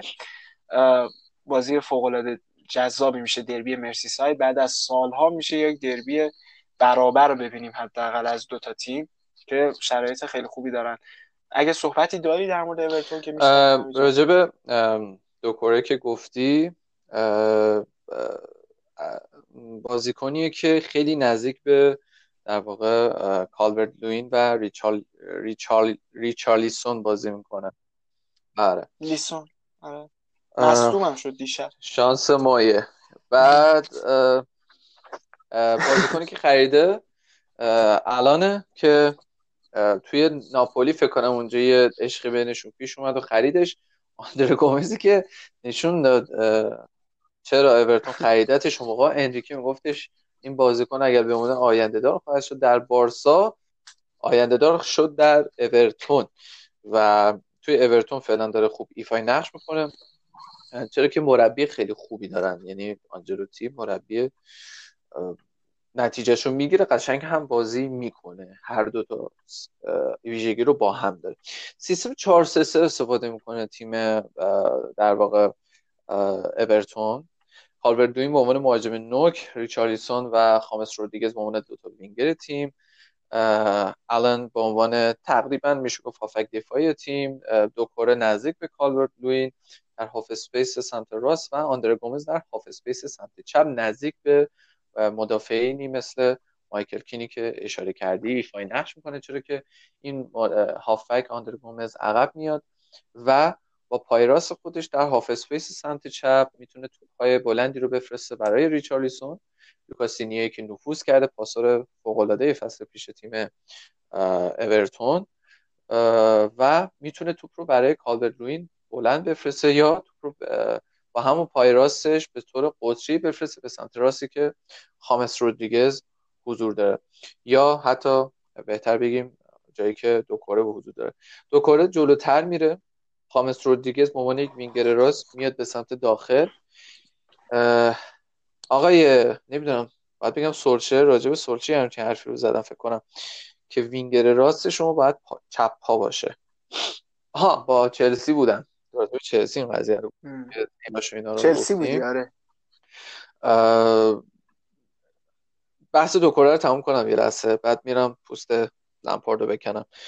یا شاید هم کلا باشه چلسی. دوکوره به عنوان شبیه به شماره هشتی که نفوذ می‌کنه راجع به مدیسون صحبت کردیم راجع به پابلو هرناندز صحبت کردیم. دوکوره هم همچین نقشی رو فعلا توی اورتون داره. می‌تونه اونجا پاس بده به خامس توپ رو انتقال بده به خامس اما توی فاز دفاعی می‌تونه سمت راست زمین و حتی wing قسمت کانال های کناری راست زمین رو پوشش بده توی ضد حملات تیم حریف یا حتی توی فاز دفاعی. راجع به گومز صحبت کردیم و بریم سراغ خامس. بازیکن چپ پا در half space سمت راست که کاملا یه چیز طبیعی بازیکن چپ پا می‌تونه سه منطقه چهار منطقه اصلی در آنالیز فوتبال رو شیفت بده شیفت بده با پای چپ خودش و همین که می‌تونه برگرده توپ رو سمت راست نگه داره با برتری عددی که می‌تونه راحتی ایجاد بکنه. چیزی شبیه به چیزی شبیه به برونو فرناندز در سمت چپ تیم منچستر یونایتد. این خامسی که ما داریم می‌بینیم version پیشرفته برنارد فصل قبله که یک وینگر راستی بود. اگه اشتباه نکنم شماره ده بودش برناردی که با آره نه شماره 20 شون بود برنارد. بازی می‌کرد. اونم بازیکنی چپ بود. میومد داخل. کلا پارسال هم خیلی به سمت داخل بازی می‌کردن بازیکنهای تیم اورتون. حتی خامس رودریگز با این پای چپ خودش می‌تونه تو پای قدشی بفرسته برای دینیه که نفوذ کرده. این نقشش شبیه به نقش اینسینیه توی ناپولی ساریه. یک بازیکنی که حرکات منحنی شکل انجام میده به سمت داخل. درباره برتری عددی هم صحبت کردیم که می‌تونه هامس رودریگز همون سمت راست بیسته برتری عددی ایجاد بکنه و بعد توپ رو شیفت بکنم به سمت چپ. پلنی که شبیه به پلن منچستر یونایتد هست ولی کیفیت بازیکن ها فرق می‌کنه و به سمتی توپ رو شیفت می‌کنه که گفتم من قبلش دینیه و ریچارلیسون دوتایشون هستن. ریچارلیسون تنها نیستش. که بگین خب فقط این بازیکن حضور داره و دیگه نمی‌تونه کار دیگه بکنه. دو نفر. به سمتش توپ شیفت میشه که دو نفر حضور دارن. آقای سولشر منسا رو بفرست جلوتر. یاد خیلی بفرست جلو دیگه. یه جوری که شرطش اوکی باشه. در کل فاصله بین ریچارلیسون و کالوت لوین هم فصل قبل بود. الان هم هست. خیلی نزدیک به هم بازی می‌کنن. و قطعا دامینیک کالورت لوین شماره نهتره نسبت به ریچارلیسون ولی این بازیکن ریچارلیسون که توی بازی دیشب فکر کنم بهترین بازیکن شد می‌تونه به عنوان وینگر یا یک مهاجم در half space سمت چپ ایفای نقش بکنه برای اینکه بتونه پاسهای طولی گومز رو هم حتی بخواد دریافت کنه. گومزی که راجبش بیشتر صحبت کردیم. اینم راجب. خیلی هم خوب. اینم از اورتون. میگم حالا باید ببینیم هفته بعد در واقع هفته بعد مسابقات جلوی لیورپول چی کار می‌کنه؟ اون بازی قشنگ دیگه سنگ محک مناسبیه که ببینیم این چهار هفته نتیجه جلوی تاتنهام و وست و کریستال پالاس و برایتون اتفاقی بوده یا نه؟ حالا باید صبر کنیم تا اون موقع. خیلی خب اینم از این سعی کردیم بررسی بکنیم. تیمایی که این مدت سرصدا زیاد کردن. تیمایی که بیشتر تو چشم بودن توی این سه چهار هفته پریمیر لیگ امیدوارم که لذت برده باشیم دم شما گرم همین جان. اگر صحبتی مونده مرسی. حرفی چیزی خیلی خوشحال شدم از اینکه دوباره بعد از مدت ها تونستیم این قسمت رو هم در واقع راجع به تیمای لیگ برتری دوباره صحبت بکنیم و امیدوارم که پیش بینی این دفعه درست البته پیش بینی که نکردیم ولی حالا اون ب... یعنی اگر بازی ها رو آره. ببینن کسایی که گوش میدن بازی رو ببینن این اتفاقات رو حداقل در بازی ها... در اکثر بازی های تیم هایی که راجبشون صحبت کردیم می‌بینن. خیلی هم عالی ایشالله. مرسی که مثل همیشه با اطلاعات خوبت اومدی و به هممون گفتی. خیلی عالی بود. من استفاده کردم مثل همیشه. حالا ایشالا باز هفته های بعد بیایم صحبت کنیم در مورد لالیگا. بارسلونا احیا شده رونالد کومن که خیلی جذاب بازی می‌کنه. امشب هم با سویا بازی دارن و همینطور رئال مادرید. یه جورایی میشه گفت پرنوسان و حداقل نامطمئن. این فکر می‌کنم بهترین صفتی می‌تونه باشه که تو این دو سه هفته می‌تونیم به رئال بدیم. رئالی که الان یکی جلوی از لوانته و حالا باز بعد باز سراغ سری ها هم می‌تونیم بریم. یوونتوس آندرا پیرلو. راستی در مورد چیز هم حالا به نظرم زیاد جالب نباشه که یک اپیزود رو اختصاص بدیم بهش ولی همین قرعه کشی در واقع مشخص شدن چمپیونز لیگ گروه ها گروه های جذابی که شکل گرفت و میشه گفت سختترین گروه هم گروه منچستر یونایتد پاریس سن لایپزیگ و یه تیم دیگه هست. و همچنین یه نکته دیگه جذابش هم که خب همه می‌دونن دیگه اینقدر روش مانور داده شده جدال مجدد مسی رونالدو در قالب بارسلونا و یوونتوسه اون بازی ها یه خیلی کوتاه حالا اگر نظری داری در مورد قرعه کشی ها راجع بازی یوونتوس و بار اینکه هیچکی از بارسای کومان خبر نداره و هیچ کم نمی‌دونه پیرلو چه سبکی می‌خواد پیاده کنه توی یوونتوس. این خیلی جذابش می‌کنه. به نظرم با توجه به شرایطی که پیش اومده حساسیتش برای جدا از همه حساسیتش برای بارتما بیشتر از سایرینه. چون که اگه آرتور تو بازی بدرخشه اگر بازی کنه خواهر و مادر که هیچی. دیگه میرن سراغ آره. عمه و خاله خواهر و مادر سر قضیه مسی. دیگه مردم آباد شد. مردم تعطیل دادن میرن سراغ عمه و خاله و دیگه اگه کم بیاد میرن سراغ مذکرهای فک و فامیل بارت بازی جذابی خواهد بود ولی حیف دیگه آخرین روزای این دوتا خبر ستاره رو داریم می‌بینیم که یه جورایی کم کم دارن انگار به سمت خاموشی میرن دیگه. چشم هم بزنیم دو سال دیگه تمام میشه این بازیکن هم یه جورایی سنشون دیگه خیلی بالا رفته. به خصوص رونالدو به دلیل سن بالاترش زودتر فکر کنم این غروب رو داشته باشه که این تنها نکته تلخ می‌تونه این بازی باشه. شاید آخرین تقابلشون با هم دیگه باشه.